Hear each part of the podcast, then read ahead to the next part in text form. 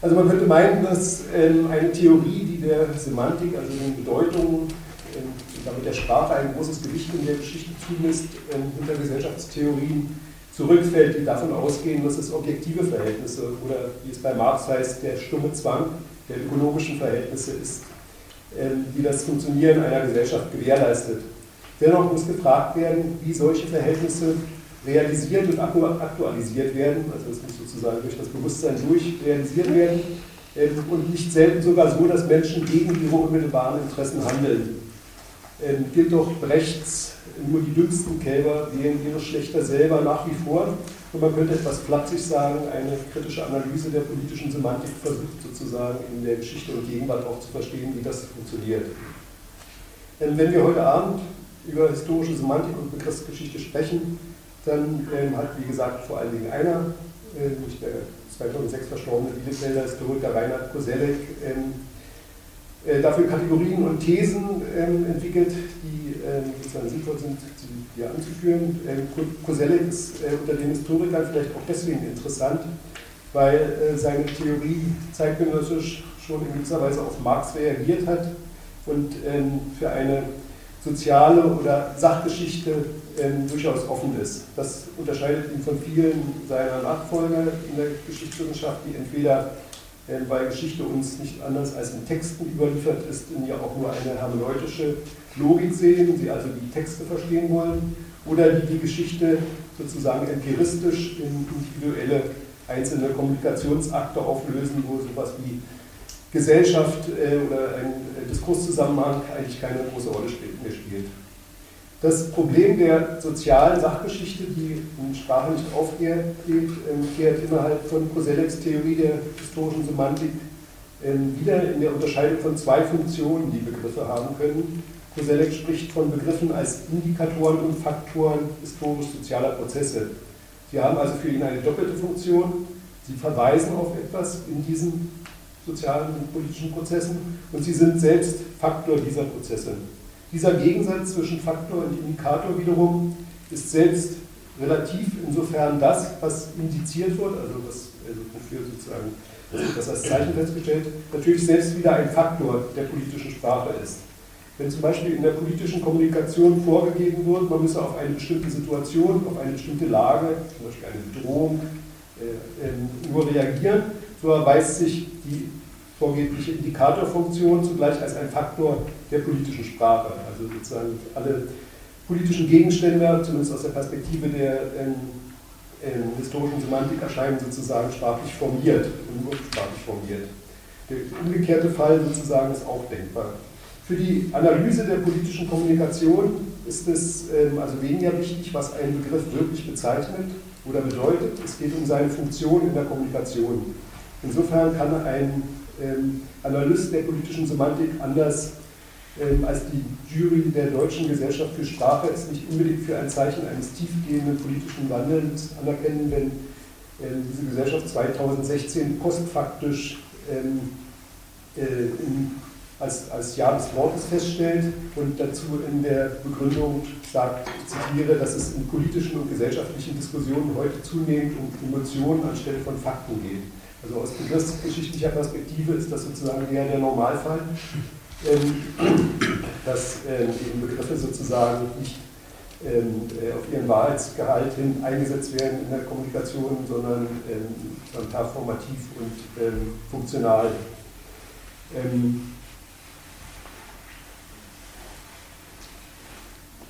Ja, wenn etwas Neues sozusagen an dieser Verwendungsweise dann möglicherweise, dass, dass äh, politische Diskurse sich nicht mehr auf etwas Allgemeines berufen, auf eine Wahrheit, sondern Interessen sozusagen abseits und ohne diesen Umweg setzen. Also so wie man das jetzt kennt, American First wird sozusagen äh, direkt gesetzt, ohne den Umweg über das Allgemeine.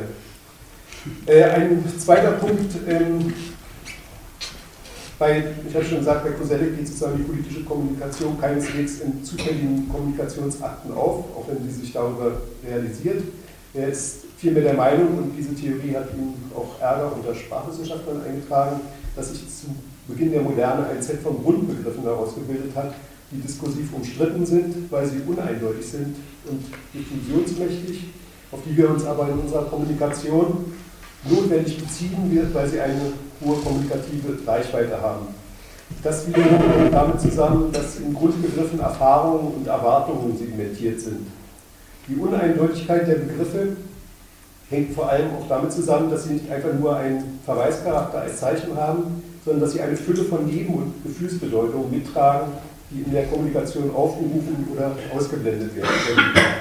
Die Umstrittenheit ist fast ein Merkmal politischer Begriffe, was umgekehrt eben heißt, dass alle Begriffe im Prinzip politisch werden können, aber auch diesen Status wieder verlieren können.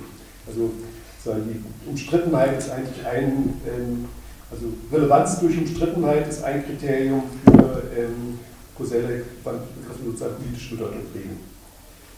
Äh, für Koselleck sind das sozusagen Begriffe äh, wie Fortschritt, Freiheit, Kultur, Gerechtigkeit, Sicherheit, ähm, die für ihn sozusagen zentral umstritten waren. Heute sind es vielleicht andere. Ähm, Diversität, Nachhaltigkeit, Partizipation, Zivilgesellschaft, Inklusion oder ähm, es gibt auch Begriffe, die äh, ja, das sind sozusagen Begriffe, auf die sich alle irgendwie beziehen müssen.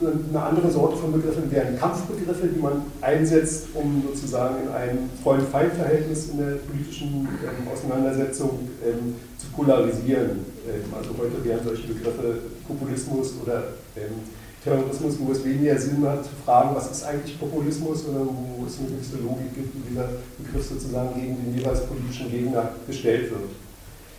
Ähm, ja, vielleicht noch äh, ein Punkt, ähm, den ich zu Koselleck anführen möchte.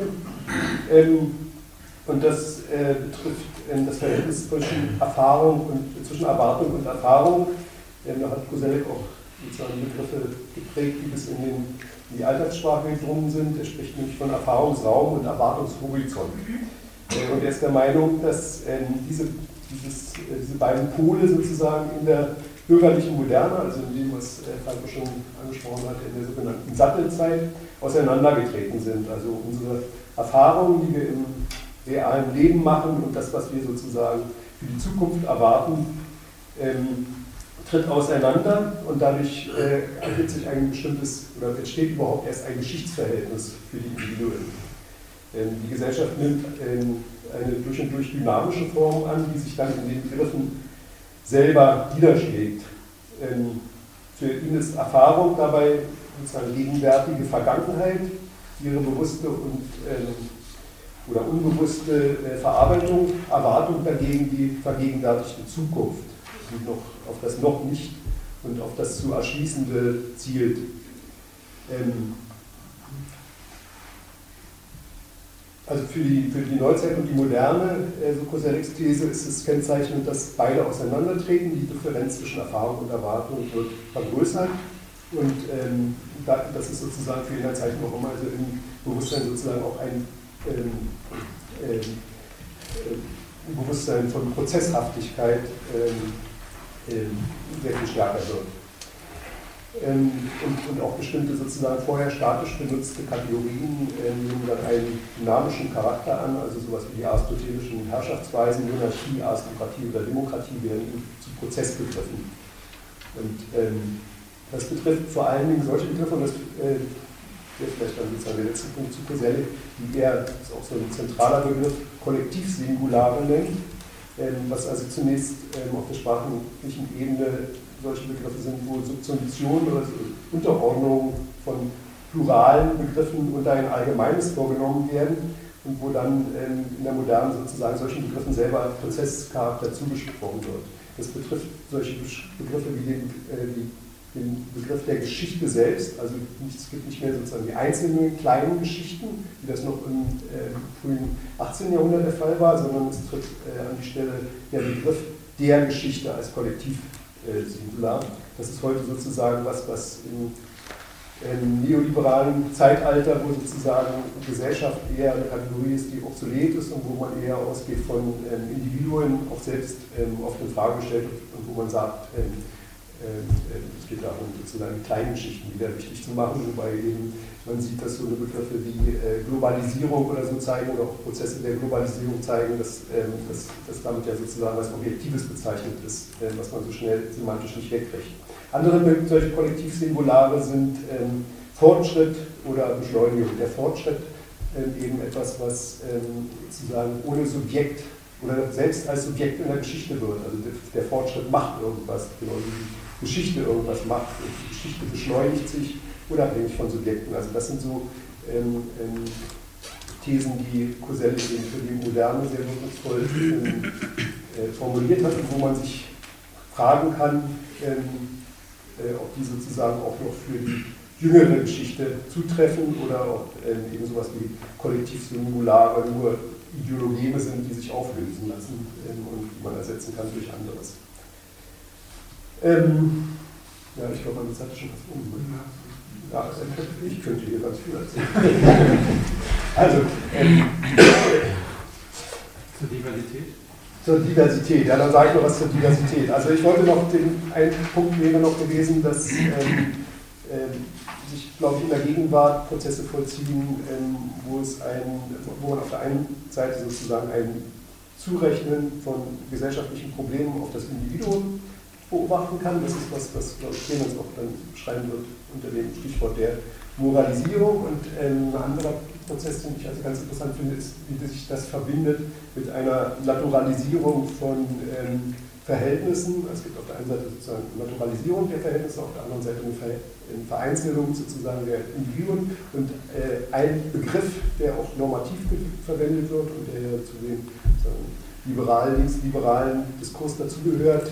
Ähm, ein jüngerer politischer Schlüsselbegriff ist ähm, Diversität, also im Deutschen sowas wie Verschiedenheit, Vielheit, äh, Mannigfaltigkeit, der eben normativ verwendet wird, sowohl gesellschaftlich, bezogen auf äh, verschiedene Identitäten, ähm, äh, der Ethnien, ähm, der Frauen, der, der Geschlechter, der, ähm, äh, ja, in allen Bereichen bis hin zur, zum Diversitätsmanagement. Also äh, da wird sozusagen schon auch ähm, deutlich, dass das auch eine bestimmte ideologische Konnotation annehmen kann. Also der Begriff wird gesellschaftlich verwendet und gleichzeitig aber auch ähm, äh, wird er sozusagen plausibel, äh, weil er bezogen wird auf Naturprozesse und da gibt es dann also den Begriff der Bio Biodiversität oder Biodiversity. Ähm, und diese Begriffe kann man sozusagen sehr schön beobachten, wie die sich wechselseitig hochschaukeln oder wechselseitig auch ähm, begründen. Also es gibt äh, zum Beispiel einen äh, UNO-UNESCO-Beschluss um die 2000er, wo sozusagen genau gesagt wird, ähm, die Biodiversität ähm, ist sozusagen ein Zeichen dafür, dass auch die Diversität innerhalb der Gesellschaft ähm, sehr wichtig ist. Und was man noch beobachten kann an dem äh, Begriff der Diversität, der also im Zusammenhang steht mit anderen Begriffen wie Anerkennung, Multikulturalismus, Integration, Inklusion, Identität oder auch Political Correctness, ist, dass äh, das eigentlich sozusagen ein Begriff ist, der äh, stammt aus emanzipatorischen linken Bewegungen und ist dann im Laufe der Zeit sozusagen ähm, normalisiert worden zu einem Begriff vom, des, des Neoliberalismus. Also ursprünglich war das eben Kampfbegriff, sozusagen die Emanzipationsbewegung von Schwarzen und ähm, Frauen auch.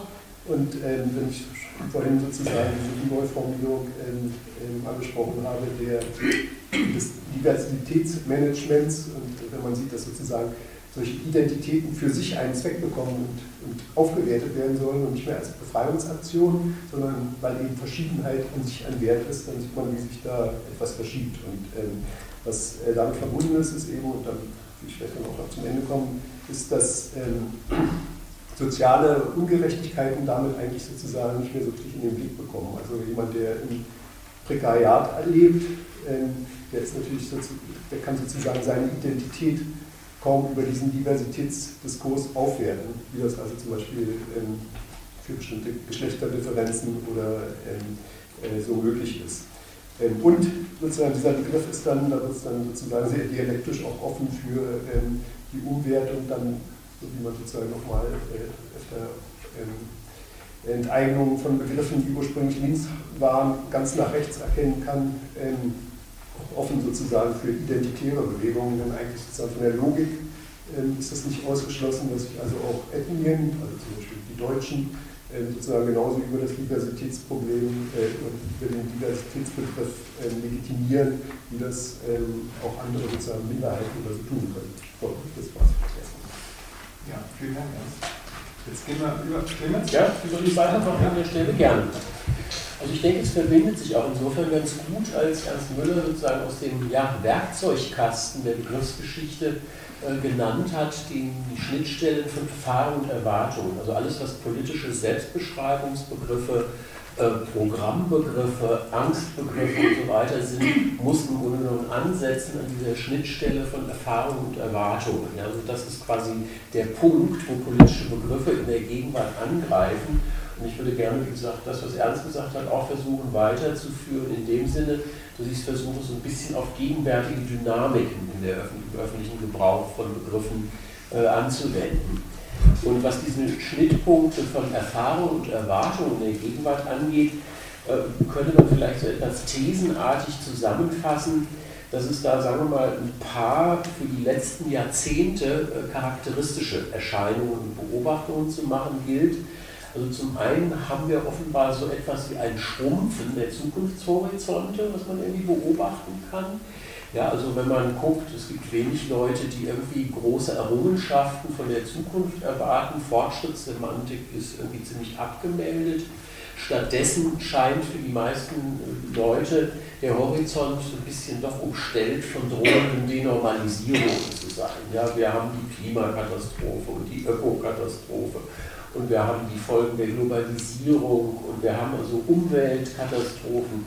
Wir haben also offenbar einen Horizont aus multiplen Denormalisierungsängsten, der, sagen wir mal, so eine gewisse Zukunftssicherheit doch ziemlich eindeutig ersetzt hat. Das wäre Punkt 1. Das Zweite, was man, glaube ich, für die Gegenwart äh, beobachten kann, wäre, dass es so etwas gibt wie eine Erfahrung von Kohäsionsverlust und Entbettung in der Gesellschaft. Also die Leute unterliegen relativ starken Vereinzelungstendenzen, Atomisierungstendenzen, Prekarisierung, solche Dinge werden sozusagen als individuelle Schicksale erlebt, sie werden nicht mehr quasi kollektiv auf Gruppen, auf Klassen, auf Schichten zugerechnet. Ähm, es gibt äh, Statuserhaltungsängste bis weit in die Mittelschicht rein, ja, also äh, das Buch von dem Soziologen Heinz Bude heißt, glaube ich, Statuspanik. Eine Beobachtung, die sicherlich äh, relativ äh, treffend ist es gibt sozusagen weit verbreitet ein Ende der Aufstiegs- und Verbesserungserfahrung, die ansonsten die letzten drei Generationen irgendwie materiell und so weiter geprägt hat. Das wäre also der zweite Punkt nach der Umstellung des Horizonts durch äh, alle möglichen Denormalisierungen. Und ich glaube, die dritte Erfahrung, die man relativ äh, allgemein unterstellen kann, ist, dass es so etwas gibt wie einen ungehemmten Durchmarsch der Marktökonomie an allen gesellschaftlichen Fronten an den Fronten von Bildung, von Gesundheit, von Verkehr, von Verwaltung, von Politik und so weiter. Wir haben so eine Art Vermarktlichung aller Lebensbereiche und gegen die gibt es erstaunlicherweise relativ wenig programmatische und politische und organisierte Gegenwehr. Diesem, vor diesem Hintergrund äh, meine ich die Beobachtung gemacht zu haben, dass der expansivste Sektor sozusagen der semantischen Produktion der Öffentlichkeit der Sektor sozusagen der ist, wo moralisierte Images produziert werden. Was ist darunter zu verstehen? Vielleicht macht man es sich am besten klar am Beispiel des, der moralisierten Märkte. Ja, das Markthandeln ist in den letzten Jahrzehnten unglaublich moralisiert worden. Also es gibt sie können kaum noch irgendetwas verkaufen, was nicht öko, fair, klimaneutral, bio, gluten- und laktosefrei, gesund und sonst was ist. Also die Waren sind sozusagen in hohem Maße mit moralischen Images aufgeladen.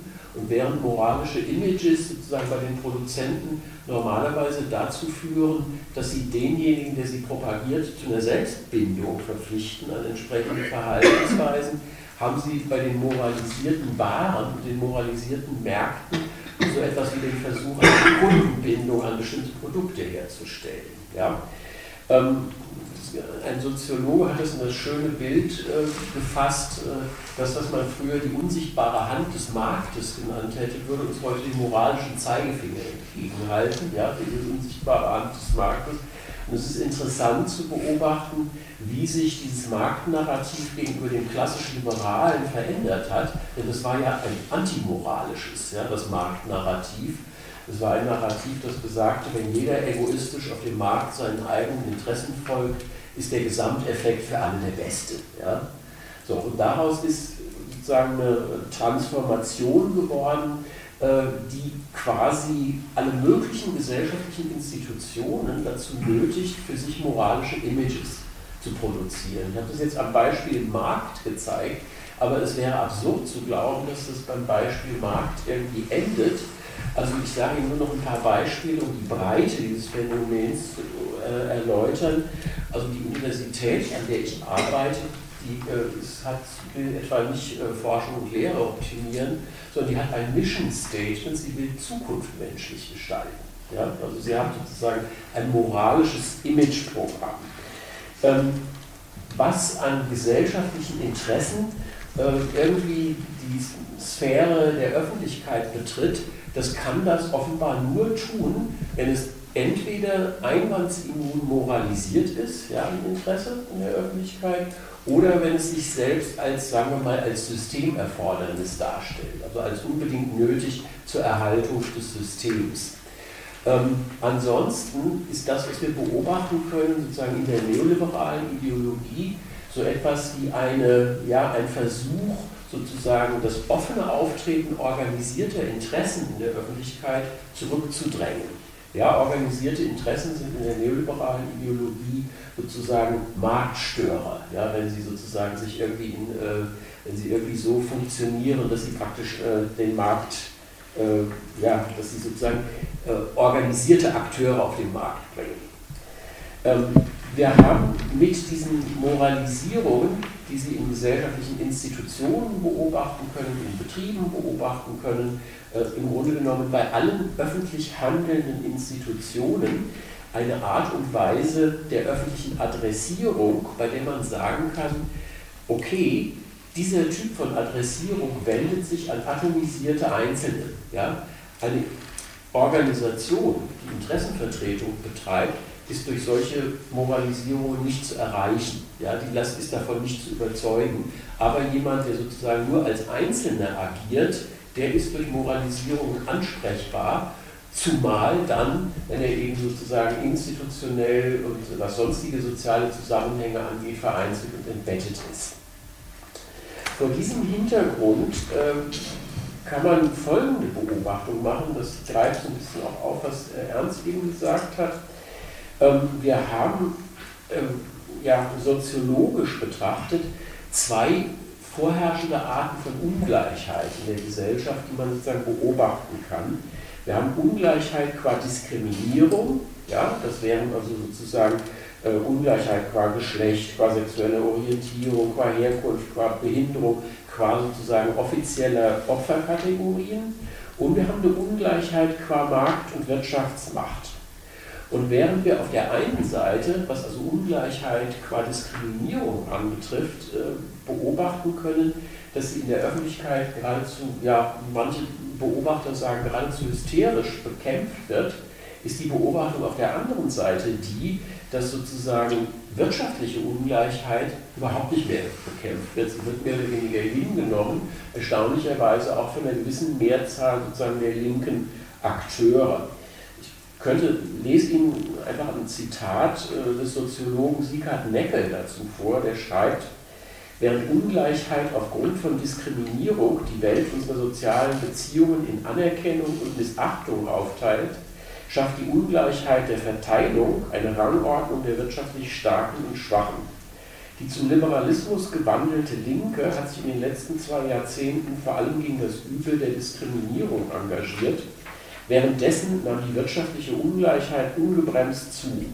Der Kampf um Anerkennung wurde vielfach gewonnen, der Kampf um Umverteilung ging weitgehend verloren, sofern er von den Linken denn überhaupt noch aufgenommen worden ist. Ja, wir haben also sozusagen eine krasse Spaltung, was sozusagen äh, Ungleichheit qua Diskriminierung und den Status dieser Diskriminierung der Öffentlichkeit angeht und eine ganz starkes sich wegbewegen von den Formen der materiellen und wirtschaftlichen Ungleichheit, die sozusagen ungebremst expandieren. Ähm, wie gesagt, das kann man in der Diskussion weiterführen. Ernst hat das ja auch angedeutet. Äh, ich würde auch thesenhaft behaupten, dass das die entscheidende Ressource sozusagen der rechtspopulistischen Bewegungen ist. Ja? Also das, was die im Grunde genommen machen, ist nichts anderes, als äh, sozusagen den Leuten einzureden, hör mal, ihr seid doch auch eine Opfergruppe sozusagen des, ähm, der Verhältnisse und äh, eure Identität soll nicht anerkannt werden, eure Identität soll nicht an die Öffentlichkeit getragen werden und ihr werdet gedemütigt und die anderen offiziellen äh, Opferkategorien müssen sozusagen die Gesslerhüte begrüßt werden, könnte man sagen. Ähm, ja, wie gesagt, ich hätte, wenn, man noch, wenn ich noch eine Minute habe, hätte ich auch zumindest ein Beispiel, äh, woran man eigentlich mal ganz schön, ein begriffliches Beispiel, an dem man die Effekte dieser Geschichte ganz schön zeigen kann und das wäre für mich das Beispiel sozusagen des, äh, der programmatischen Inklusion von Behinderten im öffentlichen Schulwesen. Ähm, Sie können an, den Inklusions, an der Inklusion, die ja auf einmal sozusagen von allen Mittelparteien sozusagen ungeheuer gepusht wird, ob das CDU oder SPD ist und auch die Linke pusht sie ganz stark, es ist sozusagen ein moralisch-identitäres Programm, das völlig einwandsimmun ist. Ja? Jemand, der sich in der Öffentlichkeit aussprechen würde gegen die Inklusion behinderter Kinder ins allgemeine Schulwesen, stünde auf jeden Fall auf der unmoralischen und bösen Seite sozusagen da. Ja, also es ist eine hohe Moralisierung. Ein Linguist würde sagen, als Wert ist Inklusion so etwas wie eine Konsensfiktion. Ja, das heißt, äh, Zustimmung wird im Grunde genommen durch, den moralischen, durch die moralische Aufladung dieses Begriffs erzwungen. Und das heißt, es kann ihm öffentlich nicht widersprochen werden. Nun haben wir aber die ganzen statuspanische Mittelschicht, äh, die ihre Kinder an die öffentlichen Schulen schickt. So, und was ist jetzt sozusagen die Situation, auf die die treffen, wenn es um Inklusion geht? Die Situation, auf die die treffen, ist folgende. Die werden alle nicht sagen, ich schicke jetzt aber meine Kinder nicht mehr auf die allgemeine Schule, weil da jetzt nicht nur äh, 30 Prozent Nicht-Muttersprachler in der Klasse sind, sondern auch noch äh, fünf oder sechs Inklusionskinder, um die sich die Lehrerin oder der Lehrer kümmern muss der Widerstand gegen diese Dinge ist entartikuliert. Der kann sich nicht öffentlich artikulieren. Niemand kann sagen, äh, jetzt schicke ich meine Kinder aber anderswohin auf die Schule. Er wird sich aber auch entartikuliert fühlen und er wird gleichzeitig mit dem besten Gewissen der Welt sagen, wenn ich es mir leisten kann, schicke ich meine Kinder auf eine Privatschule. Aber er wird nicht sagen, er wird nicht sozusagen sich in die öffentliche Position begeben, als behindertenfeindlich kodiert zu werden. Ne? Das ist genau dieser Punkt. Ne? Das heißt, das heißt es gibt moralisch zustimmungspflichtige Programmbegriffe, die sind sozusagen so, dass sie interessenbezogene Opposition entartikulieren. Ja, also man kann die nicht mehr aussprechen, ohne moralisch auf der bösen Seite zu sein. Und äh, selbstverständlich wirken aber die Kräfte der organisierten Interessenvertretung bei den Einzelnen und auf der Ebene des Einzelnen weiter. Umgesetzt werden sozusagen die äh, obligatorisch zu grüßenden äh, Minderheitenrechte auf der Basis individualisierter Rechtsansprüche. Ja, also das ist jetzt der Rechtsanspruch zum Beispiel, Eltern dürfen entscheiden, ob ihre Kinder in die Förderschule gehen oder in die äh, allgemeine Schule. Na, also auch da wird praktisch ein Zustand geschaffen, der quasi organisierte Interessenvertretung verunmöglicht, weil das Recht ist sozusagen auf einem moralischen Wertprogramm basiert, wird gleichzeitig individualisiert. Somit fördert praktisch, entsteht sozusagen wie so eine Art Förderkreislauf, äh, wiederum die Individualisierung der Interessenvertretung. Ja, das Ergebnis ist ein entartikulierter äh, Interessenopposition, organisierte Interessenopposition gibt es nicht und jeder Einzelne macht sozusagen sein Ding auf der Ebene äh, als Individuum. Das wäre für mich so ein Beispiel, an dem wie im Brennglas so ein bisschen äh, zu sehen ist, wie äh, die Moralisierung sozusagen auf der Basis eines individualisierten und atomisierten Publikums funktioniert. Gut, aber bis dahin erstmal. Ja, vielen Dank, Clemens, für diese wirklich Überlegungen. Und jetzt gehen wir wieder zu Peter Jeder. Ich, ich fand das, dass die Privatschulen, also die Bewegungsform dieses Widerspruchs sind, finde ich interessant. So habe ich das mir überlegt. Ich würde sagen, Inklusion ist ein Förderprogramm für die Schulen. Ja, genau. Ja, ja, offensichtlich. Ne? Ja. Ähm, jetzt muss man mal sehen, wie sich das verhakt. Ähm, ich fange einfach mal an. Also ich glaube, teilweise wird es sich verhaken. Korsette kommt bei mir auch vor, ich komme auch vor. Und äh, diese Unterscheidung von Diskriminierung und äh, äh, was war das, also die, die Vermarktlichung, die äh, kommt auch vor. Ähm, der Ankündigungstext, ich weiß nicht, ob Sie den noch im Kopf haben, ist aber auch egal. Der Ankündigungstext stellt die Frage, welchen Beitrag die historische Sprachanalyse zur kritischen Selbstaufklärung der Gegenwart leisten kann. Die Akzente sind also auf Kritik, Aufklärung und Gegenwart. Und äh, das finde ich äh, genau, das ist genau der richtige Anspruch, den man an Sprachanalyse, Sprachkritik auch stellen muss. Äh, man kommt der Gegenwart ohne Kritik, also auch Sprachkritik und Aufklärung, nicht bei. Man sieht das schnell, wenn man fragt, wie sich diese Gegenwart präsentiert. Äh, zum Beispiel ist unübersehbar, dass es in ihr Arme und Reiche gibt. Man spricht auch von ihnen. Die Bundesregierung legt einen Armuts- und Reichtumsbericht vor. Der Obertitel Lebenslagen in Deutschland. Umfang 656 Seiten. Also viele Leute, gut bezahlte Leute, wahrscheinlich gut geschrieben. Jetzt, ich habe mich gefragt, mit welchem begrifflichen Instrumentarium äh, wird eigentlich über die Lebenslagen in diesem Bericht gesprochen. Äh, habe ich, das kann man ja gut machen, ne? das ist im Internet, da kann man wunderschöne Begriffe eingeben, ob die da vorkommen. Das ist eine sehr primitive Methode, ich weiß, aber die ist doch ganz schön effektiv. Also wenn Sie jetzt zum Beispiel eingeben den Ausdruck soziale Klassen, kommt einmal vor. Seite 642 im Literaturverzeichnis. Dann liegt systematisch vor dem Text. Aber dann dachte ich, kommt vielleicht Klasse vor, also Einzahl. Äh, ja, kommt vor, aber immer in bestimmten Verbindungen, zum Beispiel Schulklasse, Altersklasse, Vermögensklasse. Äh, habe ich gefragt, wie steht es mit Kapital? Ja, kommt auch vor, aber nicht im Sinne eines gesellschaftlichen Produktionsprozesses, sondern zum Beispiel als, auch wieder in typischen Verbindungen kapitalgedeckte Altersvorsorge, Kapitaleinkünfte, Kapitaleinkommen und so. Und dann gibt es eben Leute, arm und reich, unterscheidet sich halt danach, wie viel Kapitaleinkommen man dann hat. Äh, es wundert dann also auch nicht, dass Kapitalismus äh, auch nur einmal vorkommt, auch wieder im Literaturverzeichnis. Produktionsverhältnisse war mein letzter Versuch. Ausdruck nicht gefunden, sagt der Computer. Äh, also dieser umfangreiche Bericht, 650 Seiten, äh, über eines der drängendsten Probleme eigentlich in unserem Land, die Ungleichheitsverhältnisse, äh, hat keinerlei sozialkritische Sprache, um zur Selbstaufklärung der Gegenwart beizutragen. Es bleibt also ganz an der Oberfläche des Alltags, äh, der uns Arme und Reiche zeigt, aber nicht, warum das so ist.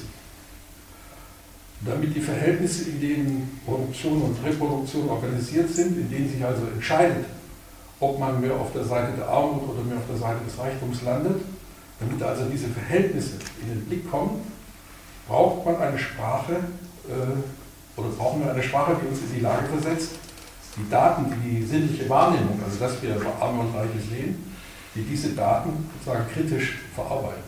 Ja. äh, das ist also einer der Gründe, warum wir dieses Wörterbuch, von dem Anfang die Rede war, machen. Auch, ne? äh, aber das ist einer der Gründe. Ne? Dass wir also da die kritische Sprache sozusagen präsent halten. Äh, also das kritische Wort, das historisch-kritische Wörterbuch des Marxismus, das ist gemeint. Den Marxismus trägt es im Titel, weil die mit dem Rückgriff auf Marx und äh, die mit ihm assoziierten Denkweisen sicher nicht über alle Kritik erhaben sind, darum geht es nicht, aber sie haben doch immer noch die grundlegenden Begriffe, ohne die eine kritische Selbstaufklärung der Gegenwart nicht möglich ist. Ich fand es, ich wusste es gar nicht, mir war das, äh, dass dieser Armuts- und Reichtumsbericht, also von diesem ganzen äh, kritischen Begriffsspiel, das es bei Marx gibt und in der Folge dann auch, äh, dass das davon völlig, es ist davon völlig freigemacht. Das gibt es nicht, kommt nicht vor, diese Sprache. War für mich äh, doch auch überraschend. Also, aber ja, ist so. Als der erste Band des Wörterbuchs erschien, 1994, war der Aufstieg des Neoliberalismus scheinbar unaufhaltsam weil das auch, also ein Grund, weil das Gegengewicht mit dem Untergang der europäischen staatssozialistischen Länder weggefallen war. Dem Kapital boten sich riesige Anlagemöglichkeiten. Äh, das Begrüßungsgeld, das der Westen bereithielt, simulierte ein bisschen Kommunismus, bevor das dem Kapital und seinen Gestaltungsmöglichkeiten zugefallene Land dann zum Versuchsfeld der neuen Managementmethoden wurde. Ich glaube, nirgends, wo war das in dieser Gesamtbundesrepublik, wurde das so stark dann ausprobiert wie im Ost, wie der ehemaligen DDR. Ähm, einer entsprechenden Sprache dann. Also zum Beispiel, äh, aber sind auch schon die Beispiele schon genannt worden, äh, zum Beispiel der Arbeitskraftunternehmer, eine interessante Kontamination. Ne? Oder die Ich-AG, die hat es 2002 zum Unwort des Jahres gebracht. Und als Stichwort in unser Wörterbuch, weil es, also diese Ich-AG, weil es Brennpunkt, brennpunktartig äh, diesen Geist der Zeit, äh, also die herrschende Ideologie einfängt. Nämlich, dass jeder die Botschaft ist eigentlich, jeder, äh, wenn er nur will, kann es schaffen. Es gibt keine Arbeiter mehr, es gibt eigentlich nur noch Unternehmer. Und äh, auch wenn sich diesem Unternehmer als Ich AG, ne, auch wenn sich diesem Unternehmer, diesem Ich auf dem Arbeitsmarkt äh, keine andere Arbeitskraft zeigt als eben die eigene.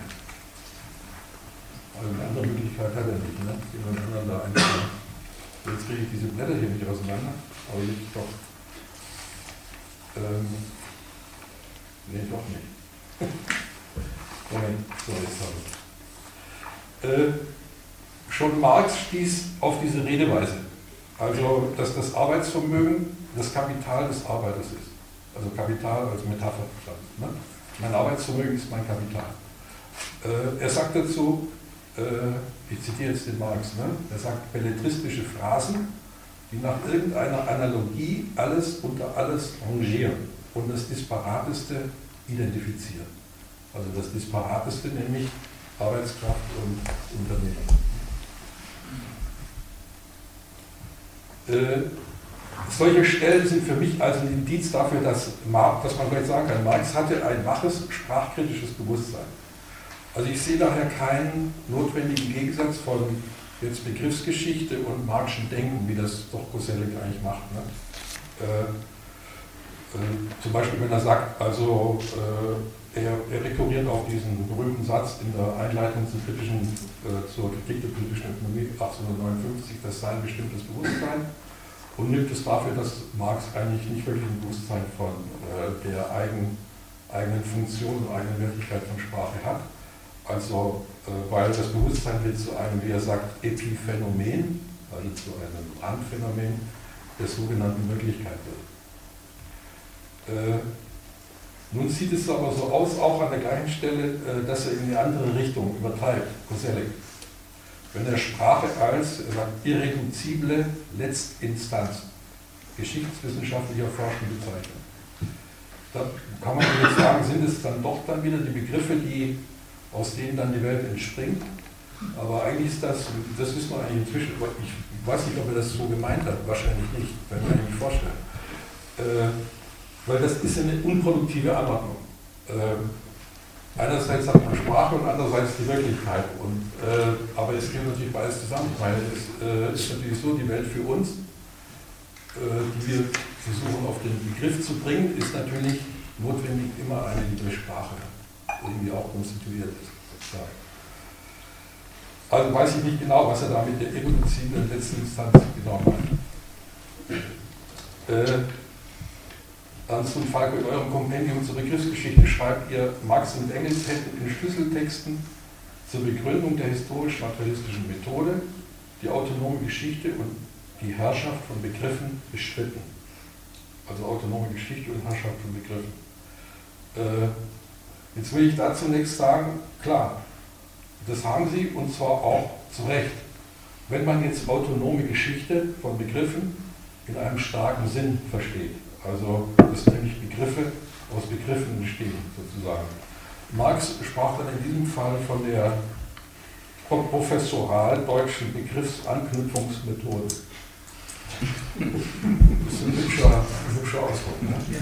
Also in diesem, Adolf Wagner, auf den Wagner ist das gemünzt. Professoral deutscher Begriffseingliederungsmethode. Es wäre dann also so, als würde man Philosophiegeschichte als die Geschichte philosophischer Lehrmeinungen erzählen. Das ist Unsinn, offensichtlich. Ne? Weil, soweit die Philosophie etwas zu ihrer Zeit sagt, äh, reagiert sie auf diese Zeit und trägt sie in irgendeiner Weise auch mit. Wenn sie gar nicht darauf reagieren würde, könnte sie auch gar nicht aktiv, in irgendeiner Weise aktiv Form eingreifen. Ne? Also leider ist das oft gemacht worden, dass man äh, äh sozusagen Philosophiegeschichte als Geschichte von Lehrmeinungen darstellt. Das ist auch das Uninteressanteste, was man sich vorstellen kann. Äh, also das habt ihr natürlich nicht gemeint, das ist mir, ist mir klar. Ne? Äh, wenn ihr also von der autonomen Geschichte sprecht, der Begriffe, sondern es geht wahrscheinlich um eine relative Unabhängigkeit, also keine einfache Widerspiegelung, dass die Begriffe sozusagen unmittelbaren, transparente Wirklichkeit äh, zeigen, so eine Art Objektivismus, sondern oder auch die Eigenlogik von Metaphern, eine eigene, die eine eigene Bedeutung haben, auch einen Bedeutungsüberschuss und so weiter. Äh, und Herrschaft von Begriffen, ich habe mich dann gefragt, was ist das eigentlich? Herrschaft von Begriffen, was heißt das? Ähm, es gibt gewiss herrschende Begriffe. Ähm, was nur ein anderer Ausdruck dafür ist, dass, es, dass das akademische Feld, zum Beispiel aber auch das politische Feld, äh, von hegemonialen äh, Konstellationen irgendwie bestimmt ist. Ne? herrschende Begriffe. das heißt dann auch, dass es also akademische Moden gibt, weiß man auch, Jargon, den man bedienen muss, wenn man dazugehören will. Äh, aber das heißt natürlich nicht, dass die Begriffe jetzt herrschen. Ne? Also herrschende Begriffe, das heißt nicht, dass die Begriffe herrschen, sozusagen, dass die bestimmen, wie es uns hier geht. Äh, das wäre also eher etwas, dass die Begriffe herrschen, wäre doch eher eine Idee von Intellektuellen, die sich das einbilden, einbilden vielleicht, für die der Brecht das schöne Wort geprägt hat, hat intellektuell ins also intellektuelles intellektuell ins, tuis, T-U-I, ne? intellektuell ins. Für diese Intellektuellen, die sich das einbilden, äh, hatte, dieses, hatte diesen Begriff geprägt, tui. Das heißt also, um das kurz zu sagen, dann hier wackelt eigentlich der Schwanz mit dem Hund. Ja, nicht umgekehrt. Äh, also autonome Geschichte von Begriffen würde dann heißen, dass man der sprachlichen Vermitteltheit von Erkenntnis Rechnung trägt. Wie immer man das jetzt genau macht, ist dann immer noch eine Frage. Ne? Äh, jetzt finde ich, dass eigentlich der Marx das macht. Und zwar in seinen Schlüsseltexten auch. Wenn man jetzt mal zugesteht, dass die Feuerbach-Thesen zum Beispiel ein Schlüsseltext sind, ich glaube, das kann man sagen.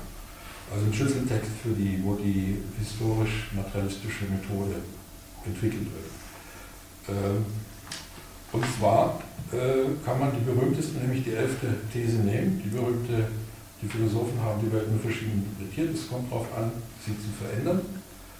Äh, meist, zumeist ist das als Gegensatz gelesen worden von interpretieren und verändern. Äh, der Gegensatz wurde noch verstärkt durch Engels, der das als erster veröffentlicht hat. Der glaubte nämlich, er müsse da ein Aber einführen. Und zwar dann bei Es kommt aber darauf an, sie zu verändern. Der hat also den, den Gegensatz von äh, Interpretieren und Veränderung verstärkt. In dieser Form steht es übrigens auch in der, in der Oberuniversität, in dem Treppenaufgang. Ne, da steht es mit dem Aber. Ich nehme an, dass so in dieser Form ist es eigentlich letztlich vor allem eine Ermächtigungsformel für die Partei, die natürlich das Verändern bestimmt. Die, sie hat sozusagen die Definitionsmacht über das, das Verändern. Das ist nicht Marx. Ne? Das Interpretieren steht nicht im Gegensatz zum Handeln bei ihm, sondern um handlungsfähig zu werden, muss man wissen, wo man eingreifen kann und das geht nicht ohne Interpretation der Verhältnisse. Das ist, da kommt man nicht raus. Ähm, ja. Das war, also das richtet sich jetzt immer noch ein Stückchen gegen den Koselleck, ne, der den äh, Marxismus da, der diesen Gegensatz aufmacht, ne, von begriffsgeschichtlichem Arbeiten von äh, Marxismus. Und der Marx, glaube ich, hat schon ganz stark dieses äh, sprachkritische Bewusstsein, stärker wahrscheinlich als Engels. Ähm, was wollte ich, jetzt habe ich noch, habe ich noch zwei Minuten? Nein, zwei. Äh, Leitend fürs Wörterbuch ist die Auffassung, äh, dass ein historisch-kritisches Verhältnis auch gegenüber den eigenen Denktraditionen, also in dem Fall der Marxismus, äh, nötig ist. Also ein historisch-kritisches Verhältnis zu den eigenen Traditionen. Man braucht also einen historisch-kritischen Begriff von Marxismus. Auch. Ne? Äh, dafür steht ja eigentlich auch, glaube ich, soweit ich das Programm beobachte, steht eigentlich auch hier die helle Panke dafür die helle Panke, die nur eine helle genannt werden darf, wenn sie eben dabei hilft, ein kritisches Verhältnis zur eigenen Geschichte äh, und ein historisches Verhältnis zu den eigenen Theorien zu bekommen.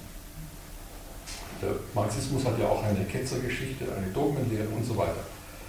Äh, das Bestehen wurde verklärt, statt, wie Marx im Vorwort zum Kapital sagt, wichtiger Satz, einer meiner Lieblingssätze, jede gewordene Form im Flusse der Bewegung, also auch nach ihrer vergänglichen Seite aufzufassen. Damit kann man natürlich zunächst mal keinen Staat machen. Nur wenn man vor allem Legitimationsbedarf hat für ein festes Gebilde, dann sind solche Sätze, die immer nach, dem, nach der Verflüssigung suchen, äh, sind, passen die nicht richtig. Das, das geht schlecht. Ja äh, um die vergängliche Seite des Gewordensein und also auch das Anderssein können in den Blick zu bekommen, brauchen wir die Geschichte der Begriffe, in denen sich das jeweilige Gewordensein artikuliert. Also, was, genau, also was, was heißt das jetzt Fortschritt oder was heißt jetzt Freiheit? Ne? Äh, und natürlich braucht man dann auch die Begriffsgeschichte, soweit sie nicht wieder einen methodologischen Alleinvertretungsanspruch aufrichtet sondern dabei hilft, die wirkliche Geschichte der Begriffe aufzuklären. Ich hoffe, das macht, ich habe mich nicht so sehr mit Koselleck beschäftigt, aber ich hoffe, das macht er nicht. Dass er sagt, Begriffsgeschichte, ich will da unterscheiden. Ne? Es gibt dann eine Begriffsgeschichte und es gibt die Geschichte der Begriffe. Ähm, das ist nicht unbedingt konkurrent. Das eine wäre dann unter Umständen eine Methodologie, die für sich beansprucht, äh, so wie ein bestimmter Marxismus das für sich beansprucht hat, äh, sozusagen die allein selig machende Lehre zu sein. Das würde ich für unmöglich halten. Okay. Ja, ganz herzlichen Dank für eure, für eure spannenden äh, Vorträge oder, oder können wir sagen Impulsreferate, weil jetzt natürlich auch die Möglichkeit besteht, dann nochmal genauer nachzufragen, einzelne äh, Punkte, die ihr vielleicht nur aus auch Zeitgründen nur berühren könntet, antippen könntet, jetzt vielleicht ein bisschen genauer nochmal herauszufordern. Da wir jetzt schon ein bisschen länger gebraucht haben als ursprünglich geplant, würde ich sagen, dass wir vielleicht nur eine Runde machen und dann äh, möchte ich Sie ganz herzlich einladen, auch äh, Fragen zu stellen und sozusagen in die Diskussion äh, einzutreten mit den Referenten. Ja, was mir aufgefallen ist, vielleicht könnten wir den Punkt nochmal noch mal hin und her rollen, weil es ja auch darum ging, sozusagen zu fragen, was sich vielleicht in den letzten Jahren, Jahrzehnten äh, verändert hat, äh, äh, sozusagen im, im, Charakter der, der Gegenwartssprache, der politischen Sprache. Ich fand das eigentlich ganz interessant und wollte nochmal nachfragen, Bezug auf eine Differenz äh, äh, eines Punkts, den Ernst gemacht hat und Clemens, äh, äh, bei dir und Peter, bei dir klang das auch an, äh, die Differenz, weil du sagst, für Koselleck sind die politischen Begriffe eigentlich äh, per Definition umstrittene Begriffe,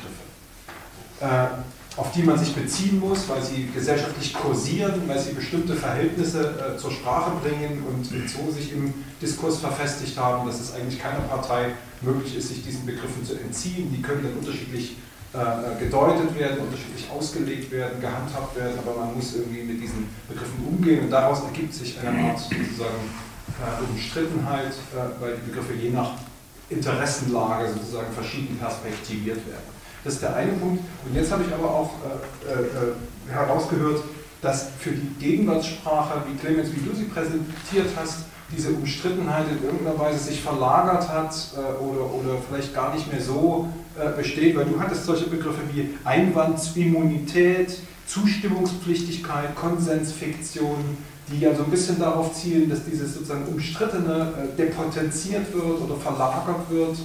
Äh, äh, du hast auch von Entnennung gesprochen, Entsprachlichung, das kam bei Peter auch an. Vielleicht können wir auf, diesen, äh, auf, diese, auf diese Spannung nochmal eingehen. vielleicht ist die interessant, um vielleicht sowas wie eine Veränderung sozusagen der politischen Sprache Verschiebung von bestimmten Koordinaten feststellen zu können äh, oder, oder lässt sich das durchaus auch zusammendenken? Vielleicht könntet ihr dazu noch ein paar äh, Überlegungen beisteuern. Mit dem postfaktischen vielleicht lässt sich das auch mit dem Begriff äh, in Verbindung bringen, weiß ich nicht genau. Aber erstmal so eine Frage, ob, dich, ob sich an diesem, ob dieser Gegensatz, ob der, ob der berechtigt ist oder ob sich das auch wieder vermitteln lässt oder was ihr dazu sagen wollt. Mhm. Gerne. Ich sehe da keinen Widerspruch, ehrlich gesagt. Äh, denn es geht ja immer darum, ähm, die, sozusagen die Herrschaftsverhältnisse, in denen man lebt, äh, müssen auf eine Weise durchgearbeitet werden, dass sie annehmbar sind, dass sie akzeptabel sind. Selbst Kolonialherrschaft muss das. Ein Stück weit. Es ist immer Gewalt passiert, natürlich, aber es, ein Stück weit beruht das auch auf Konsens. Äh, und jetzt die Form, in der sich Konsens durchsetzt, ist genau die Umstrittenheit der Begriffe, glaube ich. Wenn die Begriffe eindeutig wären, sozusagen, wenn es eindeutig wäre, was Demokratie ist, was Fortschritt ist, was Freiheit ist und so weiter, äh, dann könnte es diesen, diese notwendige, äh, man braucht, du brauchst diese Spannung, aber diese Spannung ist eine, die, äh, die genau sozusagen die herrschende, die herrschende Form wieder reproduziert. Aber sie reproduziert sich nicht einfach ganz harmonisch, sondern sie reproduziert sich im Widerspruch. Das heißt aber nicht, dass der Widerspruch so stark wird, dass, dass das bricht, ne? dass es jetzt eine Bewegung gibt, die einen ganz neuen Freiheitsbegriff durchsetzt.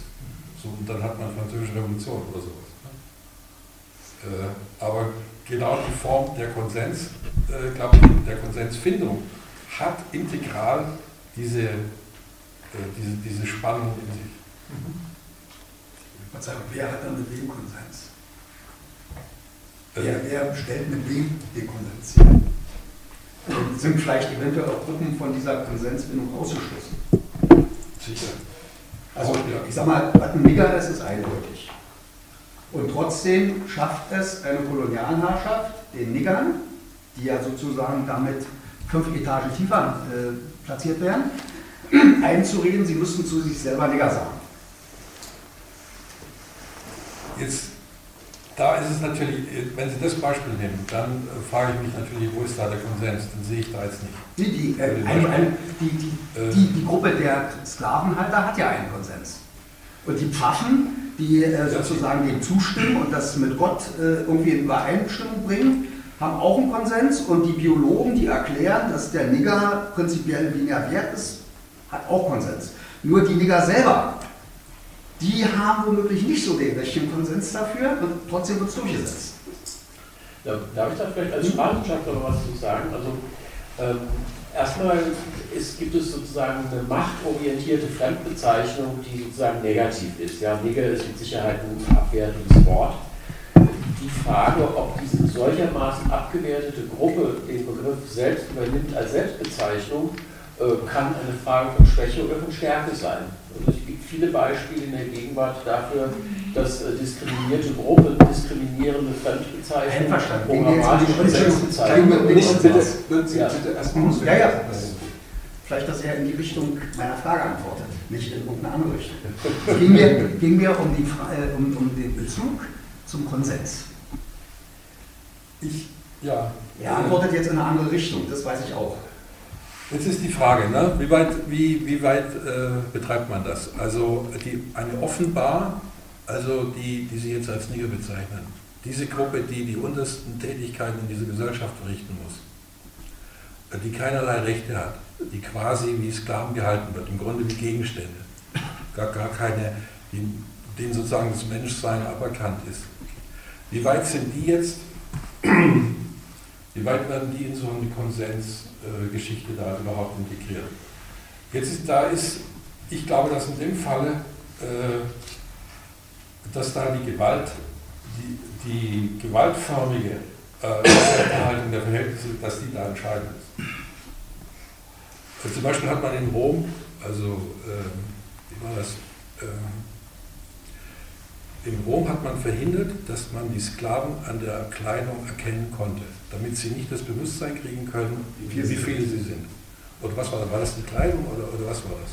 Jedenfalls war das so, sie waren in der Öffentlichkeit nicht als Sklaven erkennbar. So. Äh, offenbar hatte man da eine gewisse, äh, das ist auch eine Herrschaftstaktik, ne? den Unterdrückten vorzuenthalten, dass sie erkennen können, wie viele sie sind. Äh, Ja, aber ich glaube, das Problem ist, man muss diese Konsensfragen muss man dann konkret diskutieren. Das ist äh, in dem Falle, so allgemein das zu sagen, ist, glaube ich, schwierig. Also, weil ich meine, es geht ein bisschen an deiner Frage, von deiner Frage jetzt weg, die ich eigentlich ganz interessant fand, nämlich die Frage nach dem politischen Begriff, nicht? die äh, nach Kondelek sozusagen ja umstritten und, und, und ja Umstrittenheit erkennbar sind. Nicht? Und jetzt tauchen plötzlich Begriffe auf, diese Worte, die du genannt hast, äh, Einwandsimmun und so, ja, diese Kon Konsensfiktion und so.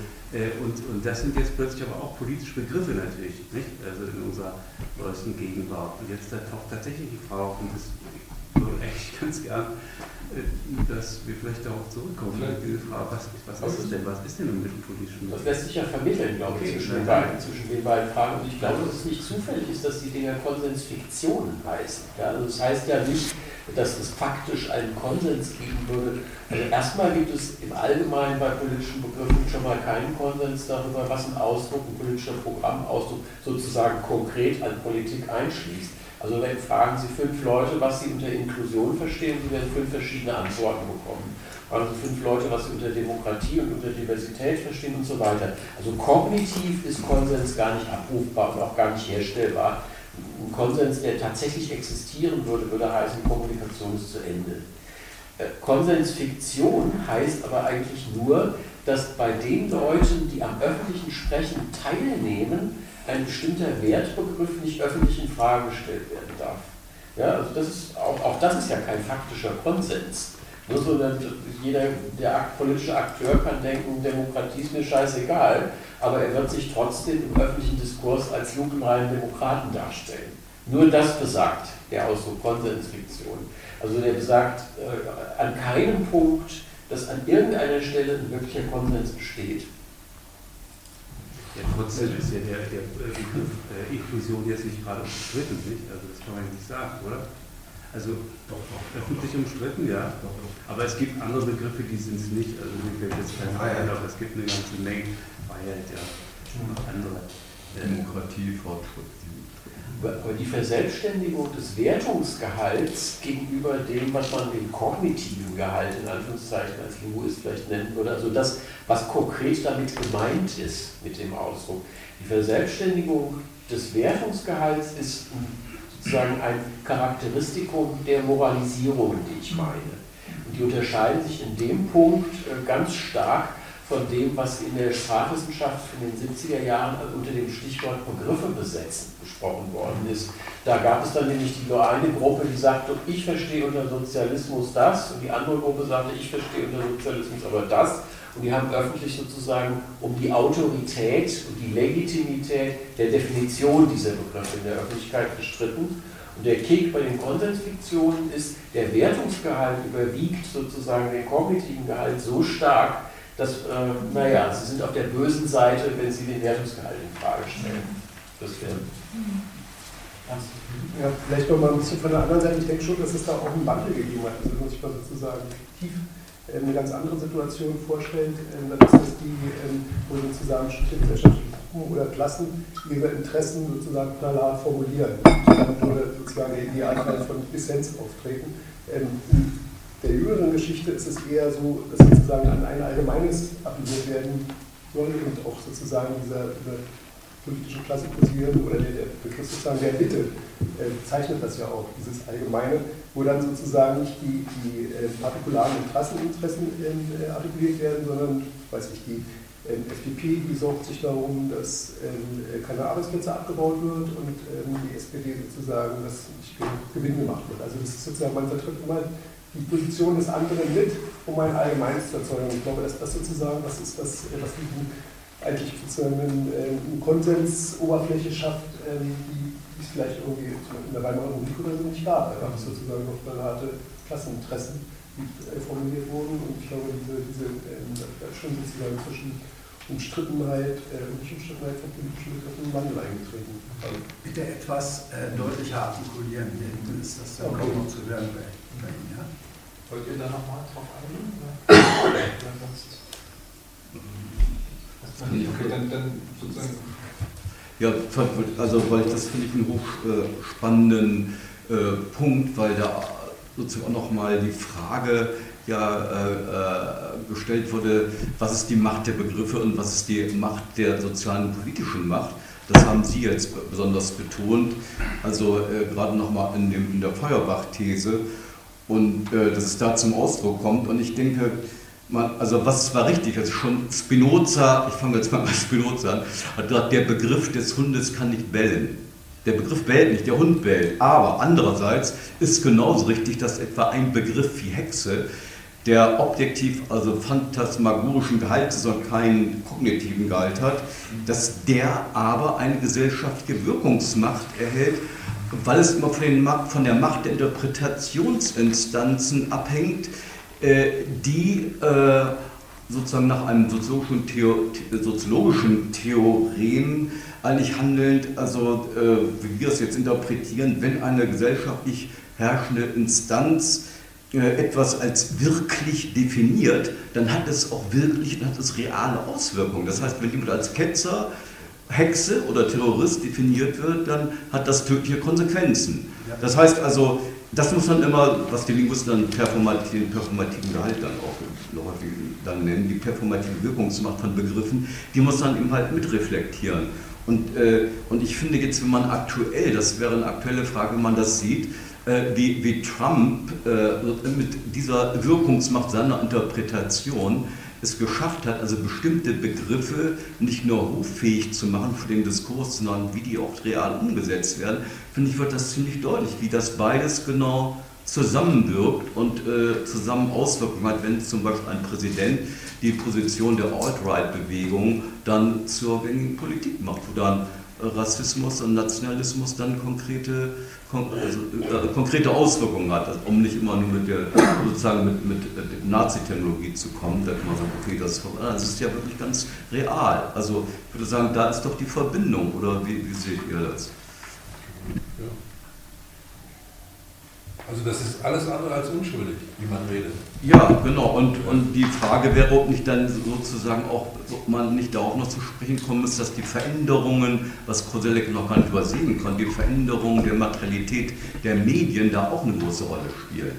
Also äh, die erste Umbrüche kam mit, äh, mit Fernsehen, aber jetzt durch das Internet und durch das, was sich dort ausbreitet an Verschwörungstheorien und was dann auch eindringt ins Alltagsbewusstsein und in die Medien insgesamt, dann auch sozusagen ein, eine Transformation auch der politischen Begrifflichkeit zur Folge hat, also eine Verrohung der Ausdrucksweise, die ich unglaublich finde also die vor, vor 10, 20 Jahren noch unglaublich gewesen wäre, dass sowas innerhalb der, der Medien überhaupt äh, sozusagen diskursfähig ist. Das ist, das ist doch wirklich eine Veränderung, die dort eintritt, die mir persönlich auch, muss ich gestehen, auch äh, häufig wirklich äh, Angst macht, ne, wenn man das verfolgt. Ne. Also diese eine Dimension, das hatten wir ja, glaube ich, auch mit diesem Aspekt sozusagen äh, dass Kostalek politische Begriffe auch als Faktoren ja, als, Faktoren, ja, als konstitutiv ja, genau, als Faktor sind immer auch Faktoren. Das heißt eben auch verändernde Kräfte. Ja, also das, was benannt wird, wird damit natürlich irgendwie auch erst hergestellt und irgendwie auch äh, wird in einen Raum interveniert ne, durch den Begriffsgebrauch. Das ist sozusagen immer Teil sozusagen der begrifflichen ja, politischen Praxis. Ja. Also, äh, die Frage der Medien ist tatsächlich sozusagen für Kostalek nicht dringlich und äh, ich finde politische Semantik auch sozusagen oder für semantische Analysen der Gegenwart wäre natürlich, glaube ich schon, das eine Dimension, die man viel stärker berücksichtigen müsste. Ja, dass man eben nicht mit der Sprache der Hochliteratur nur zu tun hat, sondern tatsächlich eben auch äh, mit einer Sprache, die durch moderne technische Medien äh, äh auch äh, sehr, sehr stark geprägt ist. Ja. Vielleicht, ich weiß nicht, wenn ihr da müsst nicht auf, auf jede äh, Dimension eingehen, vielleicht können wir das dann nochmal aufgreifen. Erstmal ganz. Ja, ich möchte Sie fragen, als äh, Menschen, die sich äh, gründlich mit äh, Koselleck auseinandergesetzt haben und sozusagen im 20. Jahrhundert seine Arbeit fortführen, ähm, ob Sie denken, dass man die Parameter, die Koselleck uns überlassen hat, ähm, neu denken muss im Rahmen des 20. Jahrhunderts oder 21. Jahrhunderts. Das heißt, ähm, dieser Erfahrungsrahmen und Erwartungshorizont, die letztlich aus deiner eigenen Arbeit äh, in Bezug auf die Sattelzeit entstanden sind, gibt es Anlass dafür, sie neu zu überdenken. Ein Beispiel dafür wäre die Frage äh, Erinnerungen oder äh, rückwärtsgewandte Erwartungen. Könnte man vielleicht so ähm, spekulieren, ob es, ob es äh, notwendig wäre, sogar seine Begriffe und Parameter neu zu denken. Den Begriff vorwärts erinnern bei Kierkegaard fand ich, finde ich sehr schön, fand ich das Vorwärts erinnern. Das fasst das vielleicht. Ja, vielleicht lässt sich das anschließen an die, an das, an die Beobachtung von Clemens Bürger vom Schrumpfen der Zukunftshorizonte. Ne? Das würde in die Richtung vielleicht gehen. Ne? Ja, ich, als ich jetzt gerade heute nochmal gelesen habe, hatte ich auch das Gefühl, dass bei Koselleck sozusagen der Erfahrungsbegriff sehr stark sozusagen mit dem bildungsbürgerlichen oder dem Bildungsbegriff zu tun hat. Das ist sozusagen was ähm, Fortschreitendes ähm, und, und ähm, was Kulminierendes sozusagen, was man als Erfahrung anreichert und was dann sozusagen auch bleibt. Und da könnte man natürlich wirklich heute fragen, äh, muss man nicht so weit gehen wie ähm, ähm, Gumbrecht zu sagen, es gibt sozusagen eine breite Gegenwart, in der ähm, ähm, Gegenwart und Vergangenheit nivelliert sind, aber wo doch sozusagen der Rhythmus von, ähm, von Veränderungen so stark ist, das Vergessen auch so stark, so schnell geht, dass ähm, sozusagen das, was Koselleck da als Erfahrung ähm, im Amt aufruft, so doch anders funktioniert. Also ich habe das Gefühl, dass das, äh, das bei Koselleck hat auch sozusagen die Auffassung, man kann aus Geschichte irgendwo lernen und Geschichte reichert sich an und ähm, ähm, sich in Begriffen und diese Sedimentation, das ist irgendwie doch auch eine Fiktion, also sozusagen, wenn man die schnell laufenden Medien sieht, das geht einfach anders wahrscheinlich. Und wenn die Gegenwart da was zu tun hätte, aus meiner Sicht, dann wäre es eben die Brüche rekonstruieren mhm. gegenüber sozusagen dem äh, bildungsbürgerlichen geprägten Bild von Koselleck. Da würde ich natürlich sagen, massendemokratische Verhältnisse haben ganz scharfe Brüche sozusagen äh, erzeugt über einzelne Wortkörper, die durchgehalten sind. Also was weiß ich, wenn heute jemand von Bildung äh, spricht und Bildung, Bildung, Bildung, alles das große Programm ist und die Bildungsrepublik ausgerufen wird von Frau Merkel, dann ist äh, Bildung sozusagen Qualifikation des Einzelnen für den Arbeitsplatz und Bildung ist ein Deutungsmuster, das praktisch die äh, Verantwortung für die Arbeitsmarktfähigkeit im einzelnen Individuum zuschiebt. Und mit der bildungsbürgerlichen Tradition von Bildung als Selbstvervollkommnung der Persönlichkeit hat das wirklich nichts zu tun. Also hinter sozusagen dem harten, der harten Kontinuität des Wortkörpers verbergen sich gerade auf dem Weg zur Massendemokratie ganz harte Brüche. Also sozusagen, dass das, was aussieht, als wäre es immer noch sozusagen der Bildungsbegriff, ist er nicht mehr. Er kann vielleicht bei einem Teil des Publikums die Assoziationen und Konnotationen noch auslösen, die er, was weiß ich, halt bei Gebildeten hat. Deswegen nicken die dann auch, ja? wenn es eigentlich nur um Arbeitsmarktqualifizierung geht. Aber so muss man sich das vorstellen, glaube ich. Brotberufe. Also, ne? ähm, welche Rolle spielt äh, eigentlich der sogenannte Linguistic Turn für den Wandel der politischen Sprache und welche Rolle spielen Foucault, Derrida und der Poststrukturalismus für die politische Sprache und ihren Wandel? Bei mir gar keinen. Was, sind das für Sie gar keinen? Oder kaum einen. Du musst jetzt vorsichtig sein. Das, das ist ja die Konsensfiktion.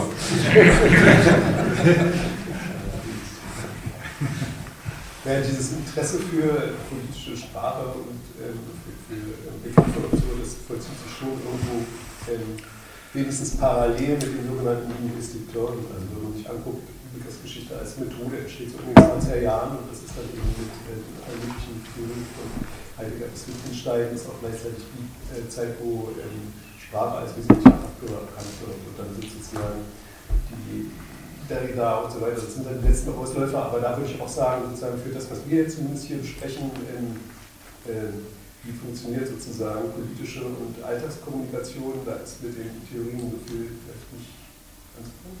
Da ist kein Schlaf mehr zu Also die größte Fehlstelle, die ich jetzt als Hörer Ihrer Vorträge sehe, ist, dass ich den Eindruck habe, dass da irgendwas vom Himmel gefallen ist oder tagtäglich vom Himmel fällt. Dass also irgendwelche dynamischen Prozesse und irgendwelche Gruppen oder irgendwelche Zufälle äh, sozusagen diese Sprache erzeugen und immer wieder verändern, mein Eindruck. Also unser DDR-Klassiker heißt der Klemperer. Und wenn man die LTI liest, dann ist das so geschrieben, dass sozusagen die Akteure und die Interessen hinter diesen Sprachdiktaten äh, ja immer deutlich werden. Das ist für mich jetzt hier eine Fehlstelle. Also der, der Pate von Oggersheim hat 1990 oder 91 den Befehl ausgegeben, die Geschichte muss jetzt umgeschrieben werden. Und die Akteure hatten sich zu überlegen, ob sie Diäten kassieren wollten oder nicht. Und das sind sozusagen die treibenden äh, Mechanismen im Kapitalismus äh, für Sprachänderungen. Äh, wenn man zum Beispiel die Taz von 1990 liest, da heißt der Faschismus noch Faschismus. Und ähm, die, das, das tricky äh, Spiel daran ist, indem man jetzt das Wort Faschismus durch das Wort Nationalsozialismus ersetzt, braucht man keine Faschismustheorien mehr zu verbieten. Die sind einfach verschwunden. Nationalsozialismustheorien hat es nie gegeben. Ja? Ähm, problematisch wird es dann auch noch, also das ist aber, sind aber, äh, sage ich mal, sekundäre Details, wenn die Referenten dann falsche Wörter benutzen.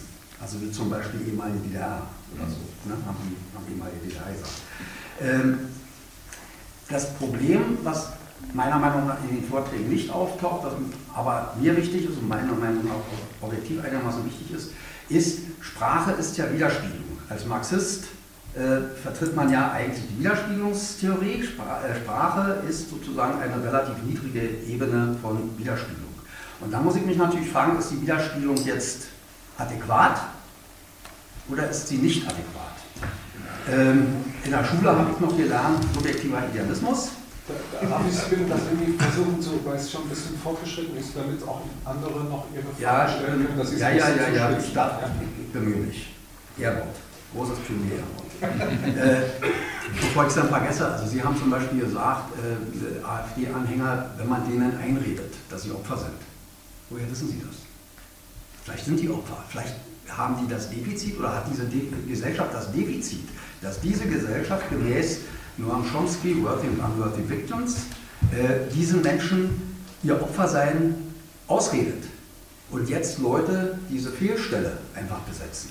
Ich werde seit 25 Jahren strafverfolgt, das interessiert keine Sorge. Kann Gysi schreiben, 10 mal, 20 mal im Jahr, es interessiert mich einfach nicht. Dass ich seit 25 Jahren strafverfolgt habe, nie eine Straftat begangen habe. Äh, also dieser Aspekt der, dieser Aspekt der adäquaten Widerspiegelung durch Sprache. Das Regime entleert Begriffe, diktiert Falschwörter, wie ehemalige DDR, verbietet Richtigwörter, wie Neger, und schafft dadurch diktatorisches Gehorsam. Mhm. Ich würde jetzt gerne weiterreden, darf aber nicht. Bedanke mich für die Aufmerksamkeit. Also, wenn ich dazu was sagen darf, also bei Widerspiegelung habe ich, wie gesagt, aus einem Grund meine Probleme, und zwar deswegen, weil es eben, naja, sagen wir mal, um Performatives geht. Es geht um das, was gemacht wird mit den Worten, um das, was gemacht wird mit den öffentlich zirkulierenden Programmen und Erzählungen. Und äh, Widerspiegelung in dem Sinne jetzt, äh, wie es meinetwegen eine marxistische Erkenntnistheorie versteht. Das kann ich mir vorstellen, dass man das diskutieren kann, sagen wir mal, über eine wissenschaftliche Theorie. Aber der Kick ist ja der in der Massendemokratie, dass das, was kommuniziert wird, gar nicht mehr theoriebasiert ist, in Anführungszeichen, sondern wir haben ja, das gehört zu dieser medialen Transformation, wir haben sozusagen eine öffentliche Meinung, die in der Massendemokratie in einem enormen Maße professionell produziert wird. Ja? Das heißt, wir haben professionelle Thinktanks, äh, Spin-Doctors, äh, Berater, alle möglichen Leute, die sich wissenschaftlich geben und die Sprachregelungen strategisch, ganz machtstrategisch in die Welt setzen. Wenn sie aber in der Welt sind, kann es jeder Volontär anwenden. Ja? Also das Verrückte ist, es geschieht äh, bewusst auf der Ebene sozusagen von Machtstrategen, aber wenn die Dinger in der Welt sind, anders als im theoretischen Zeitalter, in Anführungszeichen, wo vielleicht äh, die Schichten, die am politischen Geschehen teilnahmen, irgendwie gebildeter waren, etc., etc., anders als da hat man in der Massendemokratie eben eine, eine Realität zirkulierender Deutungsmuster, die strategisch sozusagen in Umlauf gebracht wird, aber wenn sie in Umlauf sind, braucht man kein besonderes Wissen, um mit ihnen arbeiten zu können. Schönes Beispiel wäre jetzt die Querfront. Das ist jetzt nicht mein Aspekt. Entschuldigung, vielleicht doch noch nee, mal. Nee, das ist momentan nicht. Es gibt noch andere Meldungen, die würde ich jetzt auch erstmal gerne teilen. Soll man ganz ja, erstmal ist mal so sehen. Also, ich äh, wollte mal fragen, aber es hat vielleicht jetzt ein bisschen mehr mit Psychologie als mit Philosophie zu tun. Also es gibt ja so bestimmte Sprachbegriffe, die ähm, so ein bisschen verfremdet sind. Also ich meine jetzt mal als Beispiel, wenn ich das Wort Nordkorea sage, dann ist es ja, ähm, also einmal frage ich mich, was ist da eigentlich passiert, dass es, dass es da gar nicht mehr ähm, also was Sachliches, Differenziertes gibt. Und zum anderen, warum mag ich jetzt auch zum Beispiel nicht sagen, ähm, in Nordkorea gibt es wundervolle Blumen oder ähm, das ist wahrscheinlich äh, eine sehr gleichberechtigte Gesellschaft oder so, ähm, was ja jetzt gar nicht politisch eine Wertung wäre. Und trotzdem mag ich das aber nicht sagen. Also ähm, äh, wie kann man das so Sprache, also einmal wie kann man das so gegenwärtig sprachwissenschaftlich einordnen und zum anderen hat sowas eigentlich schon immer gegeben? Also äh das ist sozusagen ein typisches Beispiel dafür, dass der konnotative Gehalt eines Wortes und Konnotation heißt als Terminus in Anführungszeichen die Spuren dessen, was mit dem Wort gemacht wird in der Öffentlichkeit. Die überwiegen total den Bezeichnungsgehalt. Ich habe neulich noch irgendwo gelesen, in irgendeinem Medizinartikel, da sprach einer, sagte einer, dieses Medikament ist das Nordkorea unter den Medikamenten. Das versteht jeder. Hat mit der Bezeichnungsgeschichte überhaupt nichts zu tun, aber es versteht jeder. Weil die Konnotation ist, Nordkorea ist sozusagen der Inbegriff des Bösen und des Negativen. Versteht jeder. Und das ist ein klassisches Beispiel dafür, eben, dass die, das, was die Linguisten Konnotation nennen, die Bezeichnung völlig überwuchert. Also man sagt es so oft, bis es zu diesem Begriff wird. Aber es ist auch schon ein altes Phänomen, also der von dir auch geschätzte Erdmann, der ja, macht das bezogen auf die Monarchie. Sozusagen zeigt er den Fürswert der Monarchie und das zeigt er aber auch sozusagen an Praktiken. Also, da könnte man sich fragen, wie sich das sozusagen heute verhält. Also nicht eben sozusagen eine bestimmte Weise verhalte zu Monarchen oder so, dann wird sozusagen so ein, ein gebrauchtes Wort ist auch eingeübt. Mhm. Jetzt haben wir nochmal Eugen. Ja, ich wollte zwei Sachen äh, fragen oder in die, zumindest in die Diskussion mal einfach reinwerfen. Zum einen bei dem Stichwort Think Tank äh, fiel mir die Rechtschreibreform ein, Bertelsmann und äh, so weiter. Und da wollte ich einfach mal hören, was ihr dazu sagt. Und die zweite Sache ist die, ähm, natürlich ein Phänomen, jedenfalls im deutschen Sprachraum in, äh, in, der zweiten Hälfte des letzten Jahrhunderts äh, einsetzend, ist ja die starke Amerikanisierung auch der Sprache. Äh, das ist ein, auch ein Aspekt, den man vielleicht in dem Zusammenhang mal zumindest erwähnen kann. Vielleicht fällt euch dazu noch was ein? Oder? Ja, Na los. Dieses Wort äh, Kommodifizierung.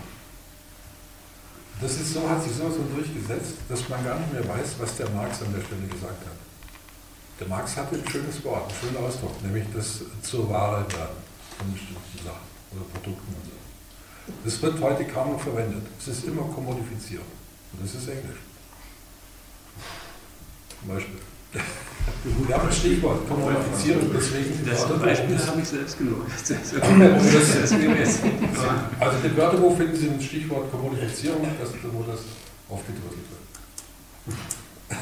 Es gibt, es gibt Debatten, also Christian Geul hat die auch wesentlich mitgeprägt oder, oder herausgefordert oder angestoßen äh, und äh, zu den Begriffen, die er als heuristische Mittel vorschlägt, um den Sprachwandel des 20. Jahrhunderts zu äh, erschließen, gehört die Anglisierung. Also das ist das eine der Begriffe, die sozusagen konstitutiv äh, als heuristisches Mittel eingesetzt werden sollen, um das in den Blick zu bekommen. Das ist das okay. durchgängige äh, sozusagen Dimensionen Jetzt haben wir den Begriff. der Wissenschaftssprachen geworden ist.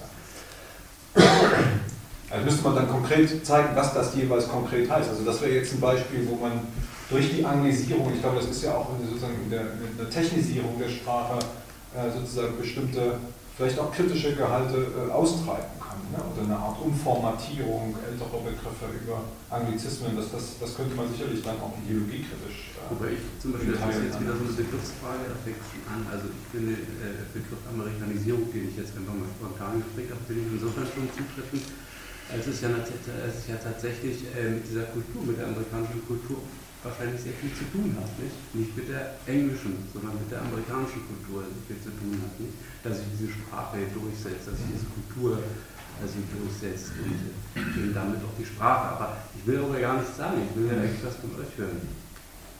Würde gerne. Nee, ich sage dazu nichts.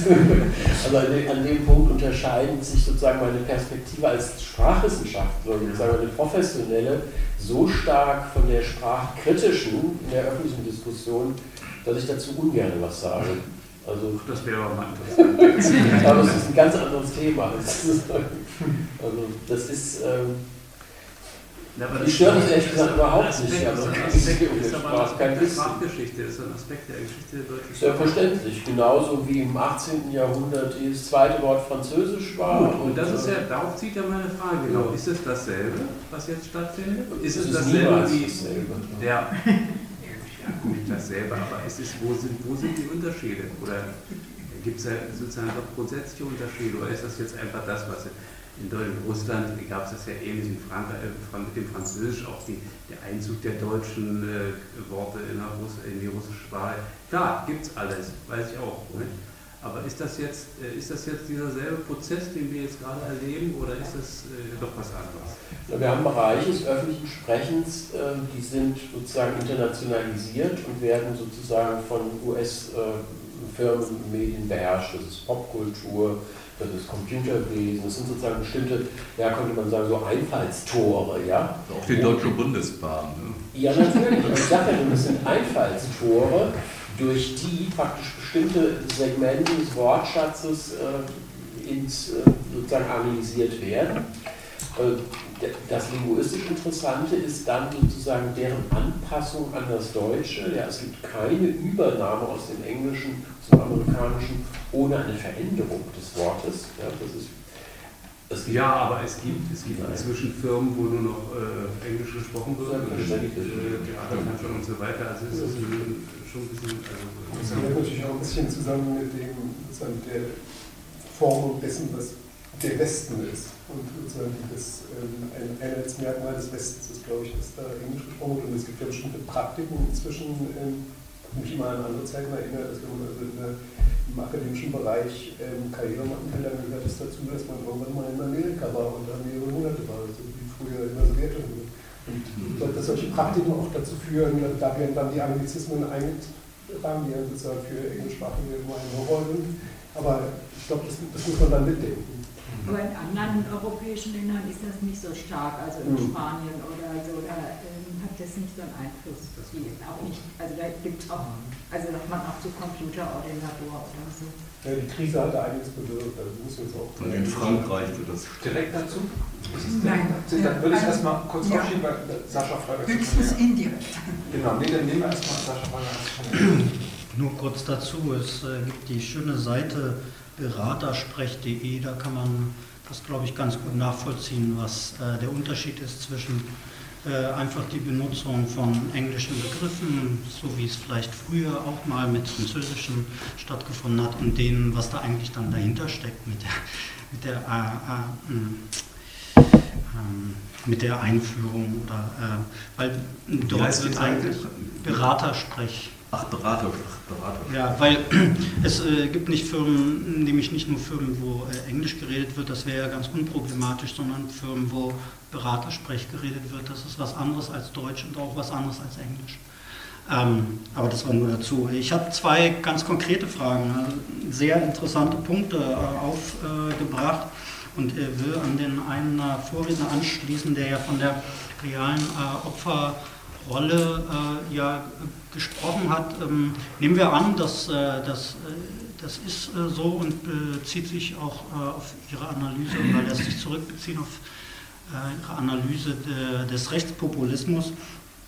Dann ähm, könnte man ein, einmal fragen, ähm, inwiefern eben ähm, dann äh, so, so, eine Rhetorik die Empfindung der Opferrolle erstmal wieder ähm, sozusagen in die Realität einbringt, nämlich vorher wurde sie eben quasi unmöglich gemacht durch bestimmte Begriffe. Das, das ist natürlich eine sehr interessante, Sie hatten es ja angedeutet, eine sehr interessante Dynamik. Die, die Anerkennung als Opfer, ob real oder nicht real, das äh, kann, kann man ja erstmal dahingestellt lassen, aber das scheint einen bestimmten Effekt äh, zu geben. Ähm, da wäre die Frage, ob äh, die Analyse dieses, dieser Dynamik dahinter eben äh, nicht ganz gut passt, also zu, diesem, zu der Vereinzelungsthese und die wiederum nicht ganz gut dazu passt, wie die medialen äh, Verhältnisse sind, nämlich im Internet wird ein Einzelner jeweils angesprochen. Es ist immer nur einer vor dem Bildschirm. Das ist die Umgehung der Öffentlichkeit. Das ist auch äh, wahrscheinlich ein Faktor, äh, der mit dazu beiträgt, dass die Sprache in einer gewissen Art und Weise irgendwie edgy und komisch und, und ein bisschen äh, direkter wird, ja, weil es wird ein Einzelner angesprochen. Es, ist, äh, es geht völlig äh, an bestimmten Umgangsformen dadurch auch vorbei. Das, das wäre die erste Frage. Die ist, ist sozusagen diese Minimierung des Konfliktpotenzials oder diese, diese Dynamik irgendwie verbunden mit dem Medialen. Das zweite wäre, all die Begriffe oder viele Begriffe, die genannt worden sind, scheinen für mich äh, mit äh, Kulturbegriffen irgendwie zusammenzuhängen. Ob das nicht auch ein Bereich ist, der wurde noch gar nicht angesprochen, das wollte ich nun mal so in die Runde schmeißen, ob nicht hier äh, kulturelle Begriffe eigentlich eine sehr äh, starke Rolle spielen.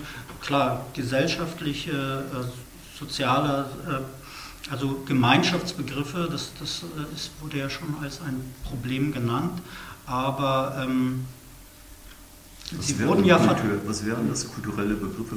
Äh, dass, dass Identitäten zum Beispiel über, über kulturelle Identitäten aufgebaut werden. Äh, dass Diversität meint ethnische Diversität oder so. Also ähm, sozusagen ein, ein Bereich äh, besetzt wird, der, wo wahrscheinlich normalerweise kulturelle Begriffe äh, äh, als solche angesprochen werden, der dann auf die eine oder andere Weise umgangen wird. Ja? Naturalisiert als Ethnie oder sonst irgendwas. Ne? Also diese zwei Aspekte würde ich gerne. Also ich gerne zu, also erstmal zu der Sache mit der individuellen Ansprache unbedingt. Also wenn ich einen Text schreibe, was weiß ich, für eine Zeitung, dann adressiere ich einen verallgemeinerten anderen. Ja? Und dann spreche ich ganz anders, als wenn ich eine Person sozusagen adressiert wird. A, ist das eine sozusagen moralisierungsträchtig, ist es aber auch entmoralisierungsträchtig, ne, weil sozusagen die individuelle Achtungskommunikation da reinspielt, immer. Ne, also das, was äh, als Verrohung und so weiter gesagt haben, ist damit gegeben, würde ich auch sagen. Das sind, das sind sozusagen ganz andere Ebenen des Sprechens.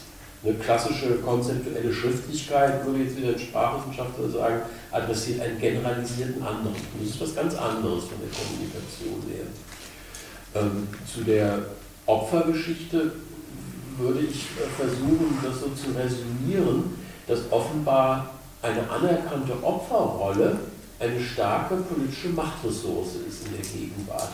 Also ich habe mal Pegida-Reden untersucht und in diesen Pegida-Reden geht es nur darum, sozusagen die gewöhnliche Bevölkerung als eine neue Opferkategorie zu entwickeln. Also im Grunde genommen betreibt äh, sozusagen die populistische Rechte genau den Typ von Identitätspolitik für ihre eigene Gruppe, den sie in der liberalen Mehrheitsgesellschaft vorhält. Ja, genau das macht sie. Also sie benutzt im Grunde genommen ähm, ja, die Methoden, die sich auf der gegnerischen Seite bewährt haben. Und das finde ich, muss man sich schon mal klar machen dabei.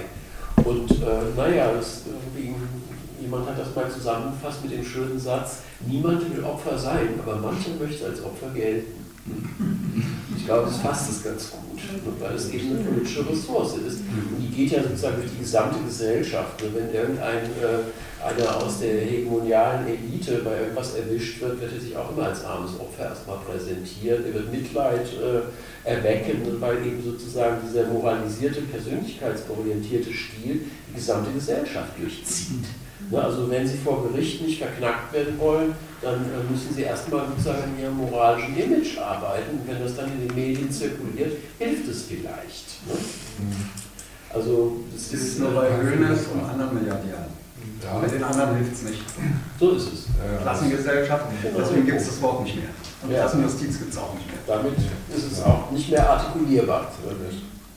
Ich hätte auch noch eine Frage zu dieser Frage mit, äh, dass kulturelle Identität die soziale, ähm, soziale, soziale Ungleichheit, dass die das ersetzt. Und zwar auf eine Weise, dass die Ungleichheit im Grunde dann weg, weg ist. Man kann das sehen an der Transformation von der Bedeutung von wir sind das Volk. Also wir sind das Volk bedeutet 1989, das sage ich nicht in der ehemaligen Liga, sondern in Leipzig, äh, bedeutet natürlich, war, das war sozial artikuliert wir gegen die da oben. Das war eine, äh, also wir verlangen jetzt unsere Rechte und die sind die werden angeklagt gegen die ja, gegen, das, äh, gegen die herrschaftlichen Verhältnisse. Darf ich ergänzen, Entschuldigung. Das heißt, äh, wir sind das Volk, wir bleiben hier. Der Nachsatz wird konsequent ja. vergessen und gestrichen. Das war die ganz konkrete Situation zur DDR in dieser Zeit. Und ja, dieses Wir bleiben hier, sagten junge Menschen, die zornig waren über das, was sie erlebten, was sie verändern, wissen wollten ja. und was im Gegensatz stand zu den Ausreisewegen. Ja. Das war die machtpolitische. Das oh. war die machtpolitische. Ja, ja, Sie reklamieren das hier, hier und jetzt hier in diesem Land. Genau. Hier muss sich was verändern. Ja. Nicht sonst irgendwo, genau. sondern hier. Und äh, jetzt ist es ein, ein identitäre, zu, einer, zu einem identitären Ausdruck geworden. Wir sind das von diese Leute, die in, äh, wo war das, in Klausnitz oder wo, mit dem, äh, wo bei diesem Flüchtlingsbus. Verschiedenen Orten. Das waren verschiedene Orten. Sie benutzen das. DDR-Gebiet an verschiedenen Orten. Ja. Sie, benutzen, Sie benutzen das jetzt als äh, einen identitären, nicht wir, das Volk heißt jetzt, das ist jetzt artikuliert gegen die, die nicht, die nicht zum Volk gehören. Es ist eigentlich eine Art Volks, die, die, Volksgemeinschaft, die Sie sind, eigentlich ist es narzisstisch.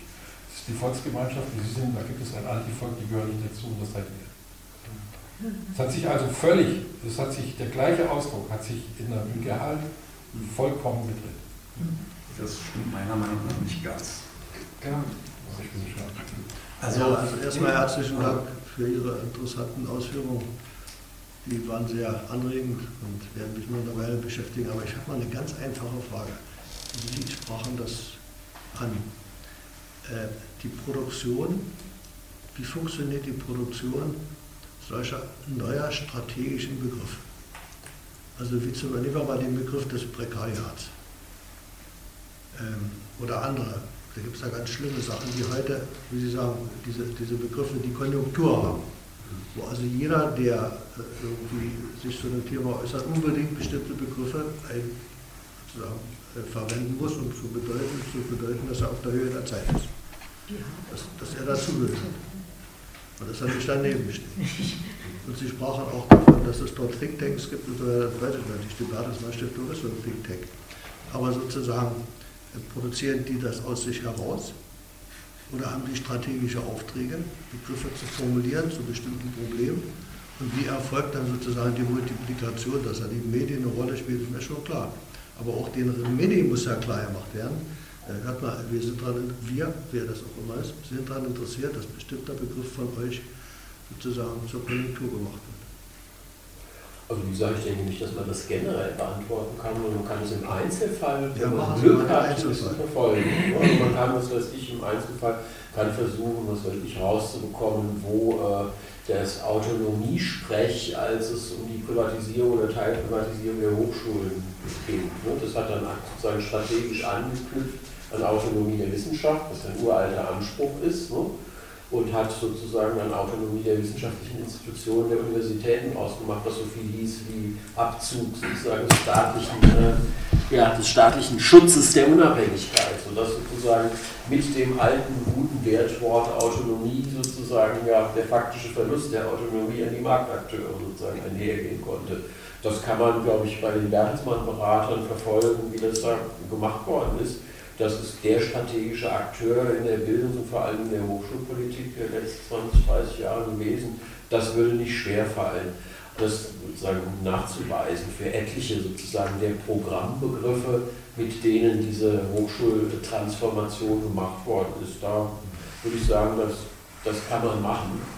Aber wie gesagt, äh, Sprache ist äh, immer insofern, äh, als sie auf allgemeine Gültigkeit angelegt ist, etwas, wo man den Ursprung der Erzählungen und der Ausdrücke nur sehr schwer zurückverfolgen kann im Allgemeinen. Ist die neuen Ausdrücke sind auf einmal da und dann muss man sehen, wo sie herkommen. Die neuen Ausdrücke haben ja manchmal auch sozusagen so eine Evidenz im Diskurs. Also ja. Robert von Rahn hat ähm, sehr schön gezeigt, wie der Begriff der Alternative, der ja ursprünglich ähm, links besetzt war, wie der sozusagen in dem Maße, wie dann ähm, linke Parteien wie die SPD und Schröder sozusagen von der Alternativlosigkeit der Politik als erstes besprochen haben, wie das sozusagen dann von rechts besetzt werden kann. Also das, ist, das schreit ja geradezu danach, wenn, wenn man sagt, ähm, etwas ist alternativlos, dann ist sozusagen der Gegensatz dazu die Alternative und dann hat man die Alternative für Deutschland. es gibt keine Alternative. Ein anderes schönes Beispiel ist auch dieser Begriff der Silent Majority, also dass es wirklich strategisch lanciert wird von einem Berater von Nixon, also schon sehr früh. Und dann hat der Begriff Karriere gemacht als schweigende Mehrheit, bis hin in der Umformulierung von, von Trump, I'm your voice. Das heißt also, da kann man die lange Karriere solch eines strategisch platzierten Begriffs in der Politik sehr gut nachverfolgen und rekonstruieren. Aber bei vielen Begriffen geht das so genau nicht. Postfaktisch war plötzlich da. Ja. Scheinbar plötzlich. Ja, Ja, ja, klar. Kellyanne Conway hat Ja, das äh, genau. lanciert, ja, die Beratung von Und musste, Trump. glaube ich, jeder Dritte musste jetzt irgendwann mal postfaktisch sagen. Das im Fernsehen war. Also, ähm, also die, die, in der. London Times konnte man... Es ist noch jemand vor dran. Ja, dann. Ja, eine Frage, die vielleicht zum Schluss, am Abschluss der Diskussion ein bisschen hinführen könnte. Äh, Kann die ähm, Begriffsgeschichte als gegenwärtige produktive Institution, was ja auch heißt, können Sie, die Koryphäen mit Ihren Mitarbeitern, Abteilungen und Unterabteilungen, den Sprachgebrauch, den heutigen Sprachgebrauch irgendwie in Medien oder allgemein beeinflussen. Und wie könnte das passieren?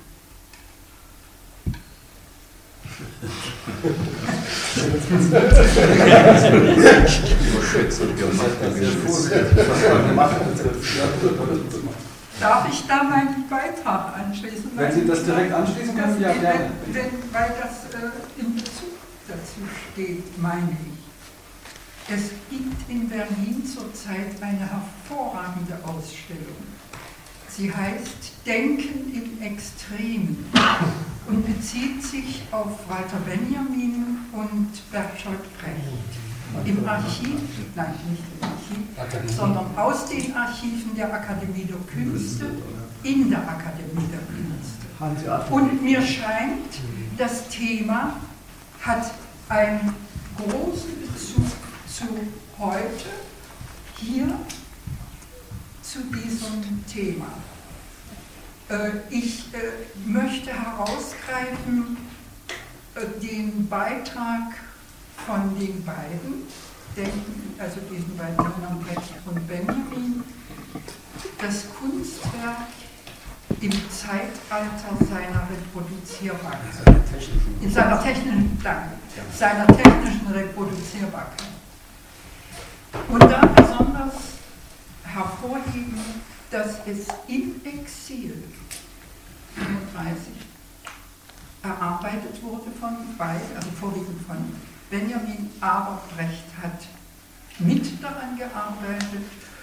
Und dort kommen ganz deutlich heraus, nach meinem Dafürhalten, die äh, Beziehungen zum damaligen, äh, zu den damaligen Verhältnissen, wie Sprache sich äh, verhält und wie man die Massen erreichen kann.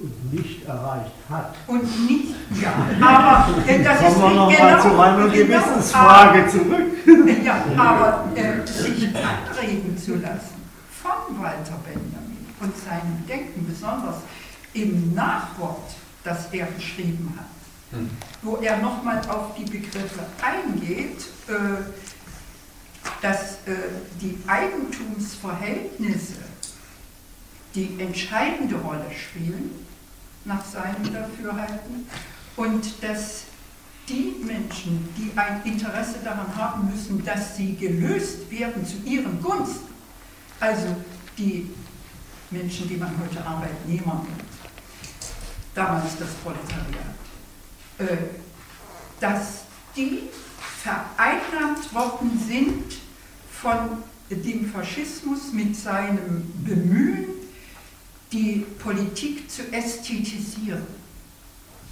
Und Benjamin schlussfolgert, wir haben es umgekehrt zu machen, angesichts der Tatsache, dass Menschenmassen oder Menschen in Massen abgeschafft werden sollen. Das nur dazu, Ja, weil, weil das das in, in meinen Augen eine ganz große Verbindung äh, zu, äh, zu dem heutigen Thema ist. Ganz schönes Beispiel dazu wäre die Tauwetterperiode, die Herr Ehrenburg äh, aufgebracht hat durch einen Roman, der äh, unisono äh, von, in der sowjetischen Presse äh, also äh, verrissen wurde. Tauwetter, wie kann er den Roman Tauwetter nennen und wie kann er da anspielen jetzt auf den, gerade den äh, damaligen Tod von, von Stalin. Und trotzdem hat sich durchgesetzt. Das äh, ist vielleicht ein ganz gutes Beispiel. Vielleicht auch gerade deswegen. Ja, ja, aber das hat er ja offensichtlich. So, Kleine die Fragen jetzt, sind jetzt noch Fragen im Raum, die noch nicht beantwortet sind. Entschuldigen Sie bitte, aber das würde ich schon ganz gerne. Ich würde auch noch mal ein paar, drei Worte. Ich meine, ihr seid sicherlich vorsichtig, völlig zu Recht, ne, was, was sozusagen die, die, die gesellschaftliche Wirkungsmacht oder auch vielleicht Aktivitäten betrifft. Aber ich könnte dazu trotzdem so zwei, drei Sachen sagen. Also Peter, ich meine, ihr verbindet mit dem Wörterbuch ja schon auch den Anspruch, nicht einfach nur ein Lexikon zu schreiben, wo man hier und mal was nachschlagen kann, sondern irgendwie so schwach die Kraft auch immer sein mag. Aber irgendwie ist es ja doch auch ein, Versuch, eine bestimmte sozusagen gesellschaftliche Sprache aufzuarbeiten, kritisch aufzuarbeiten, in dem Interesse auch tatsächlich Begriffe ein Stück weit neu zu perspektivieren und die für eine Gegenwartsanalyse wieder fruchtbar zu machen. Also das ist ja schon egal, ob man diese Reichweite wird man schwer abschätzen können, die ist wahrscheinlich tendenziell eher gering, aber nichtsdestotrotz. Auch nicht so schnell, ne? Also wir haben jetzt noch drei Jahre gebraucht, bis der das angeschaut Bis dahin ist dann wieder. Aber gut, so ein Ausdruck wie Volontariat, aber der kommt jetzt bei P, da sind wir dann, wir sind jetzt bei M jetzt. Noch, das dauert Wir haben es vorgegeben. Es soll ein Stichwort Prekariat geben. Es wird vielleicht dann auch immer noch aktuell sein. Es wäre schöner, es wäre nicht mehr aktuell. Wir bräuchten nur Proletariat. Aber das ist eine falsche Hoffnung. Das sollte man sich nicht hingeben. Aber klar, du sagst es ganz richtig, Falco. Also äh, der Anspruch ist nicht irgendwie ein, sozusagen ein fertiges Wissen, das es mehr oder weniger gibt, das sozusagen aufzuzeichnen. Noch viel weniger, dass man sozusagen Noten verteilt über das falsche Denken der Gegenwart. Das ist auch nicht, der, das, ist nicht das Herangehen. Oder, ne? Das war mehr das Herangehen des philosophischen Wörterbuchs von Klaus Buhr. Äh, ja. die, ich muss das immer wieder sagen, die, das kein Stichwort Marxismus hat, sondern nur Marxismus-Leninismus. Das war eben ihr Marxismus. Den anderen gab es nicht. Also da ist auch einiges zum Schweigen gebracht worden, ne, indem man ganz bestimmte Begriffe dann hat und andere eben nicht hat. Äh, ja, es ist äh, mit so einem Wörterbuch ist natürlich, ein Wörterbuch ist ein, ein, ein völlig, wie soll man sagen, wenn Sie das mit den modernen Möglichkeiten, also von Herrn Trump, der ja nun, den, der nun Twitter ungeheuer auf eine ungeheuer produktive Art und Weise benutzt, völlig vorbei an den eigentlichen äh, Medien, ne? an den, jedenfalls an den, äh, wie soll man die nennen, jedenfalls äh, gibt er seine Dinge nicht an die New York Times erst bei uns, sondern er spricht direkt. Sozusagen. Er kann das aufgrund der technischen Infrastruktur, die es inzwischen gibt. Äh, dagegen sind wir ein völlig veraltetes und vorsintflutliches Unternehmen. Aber wir bauen darauf, dass, dass, es, gewisse, dass es eine gewisse Werthaltigkeit hat, so, sodass man es länger benutzen kann. Ja. Auf Twitter zusammenkürzen, das war. So, wir sind jetzt schon ein bisschen fortgeschritten. Eine Meldung haben wir noch, Also zwei kurze Repliken. Erstens mal die Ausstrahlung der Kulturarbeit der Kommunistischen Partei ging weit über die Wähler und Mitglieder hinaus. Und Hitler hätte nicht putschen müssen, oder die Herrschenden hätten Hitler nicht putschen lassen müssen, wenn es keine Ausstrahlung gehabt hätte. Zweitens, äh, ehemalige DDR wurde zum Beispiel nach einer Notiz in der London Times durch, die, also durch, durch Chefbeschluss der Blödzeitung äh, in Umlauf gebracht. Also da hat man dann einen äh, Absender dieses Falschworts. Ich hatte ja vorhin schon, ich möchte noch mal ganz kurz darauf äh, es gibt also Falschwörter, die sehr absichtsvoll ausgegeben werden, zum Beispiel durch die Blödzeitung. Es gibt aber auch richtig Wörter, die falsch verwendet werden. Zum Beispiel Ideologie und Propaganda werden in den Wörterbüchern, deutsche Sprache oder so, Duden, richtig erklärt, werden aber auch mal falsch verwendet. Indem ähm, Ideologie und Propaganda immer böse Ideologie und böse Propaganda der anderen ist. Die eigene Propaganda heißt nie Propaganda, die eigene Ideologie heißt nie Ideologie. Populismus ist ein Falschwort. Also erstens mal haben sich, hat sich der Wortgebrauch dieser Herrschaft dahingehend geändert, dass Ismuswörter im Prinzip immer falsch, also böse sind. Ja? Ismus ist immer böse. Marxismus, Sozialismus und Imperialismus findet nicht mehr statt. Ismus ist böse. Der, das, der Terminus Populismus wurde vor etwa, ich sag mal, zwei, drei Jahren eingeführt, scheinbar über Nacht. Länger, als, als dieses Massenphänomen. Äh, vor etwa einem halben Jahr hat die Duden-Redaktion eine, eine Definition nachgeliefert. Große Attraktion, einen Tag lang in einem Tagesthema gewesen, x-mal zitiert gewesen und wird sozusagen so falsch, wie das Wort angewendet wird, auch definiert. Damit der Untertan denkt, damit es plausibel ist, aha, ja, ja, stimmt. Äh, Populismus dient nur da, dazu, ein grunddemokratisches Verhalten zu denunzieren. Die sogenannten Populisten machen nichts anderes, als was Adenauer, Erhard, Brandt, Schmidt-Schnauze, Kohl immer schon gemacht haben. Sie machen nichts anderes. Auch die Definition gibt es nicht, also die Pseudodefinition des, der Duden-Redaktion gibt nichts anderes her, als das, was die immer schon gemacht haben. Aber wie bei Ideologie und Propaganda, die eigene Propaganda keine ist, sprachlich, so werden auch der, so wird auch der sozusagen Populismus der eigenen Herrschaft nicht als Populismus bezeichnet, ist tabu. Putin ist äh, populistisch und äh, weiß ich wer, gerade Korea oder China oder wer auch immer. Nur Merkel ist nie populistisch, niemals. Sie hat ja auch keine Regierungsverantwortung, hat auch nur was mit Rentenerhöhung zu tun. Die hat mit nichts irgendwas zu tun. Ne? Äh, was jetzt dieses, wo ich vorhin schon mal einhaken wollte, Sie referieren sozusagen diesen, diese Wandlung oder diese Aneignung, wir sind das Volk, so wie die Herrschaft es ausgibt. Die damit ich erkläre es gleich ganz kurz. Ich bemühe mich. Darf ich Sie wirklich ganz kurz Ja, ich bemühe mich. Bemühe mich. Ja, das ist aber ein wichtiger Punkt. Ja, ja, nee, aber äh, trotzdem, die Bitte. also, der, äh, einer der herrschenden Sprüche, jetzt mal von der Verfassung der Deutschen Demokratischen Republik abgesehen, wir hatten ja eine richtige Verfassung, im Unterschied zu dem Scheißstaat hier, äh, einer der ständigen Kommunikationssprüche der, von Friedrich Honecker und Genossen war, alles mit dem Volk, alles für das Volk, alles durch das Volk oder so ähnlich. Waren mal dreimal hintereinander jedenfalls.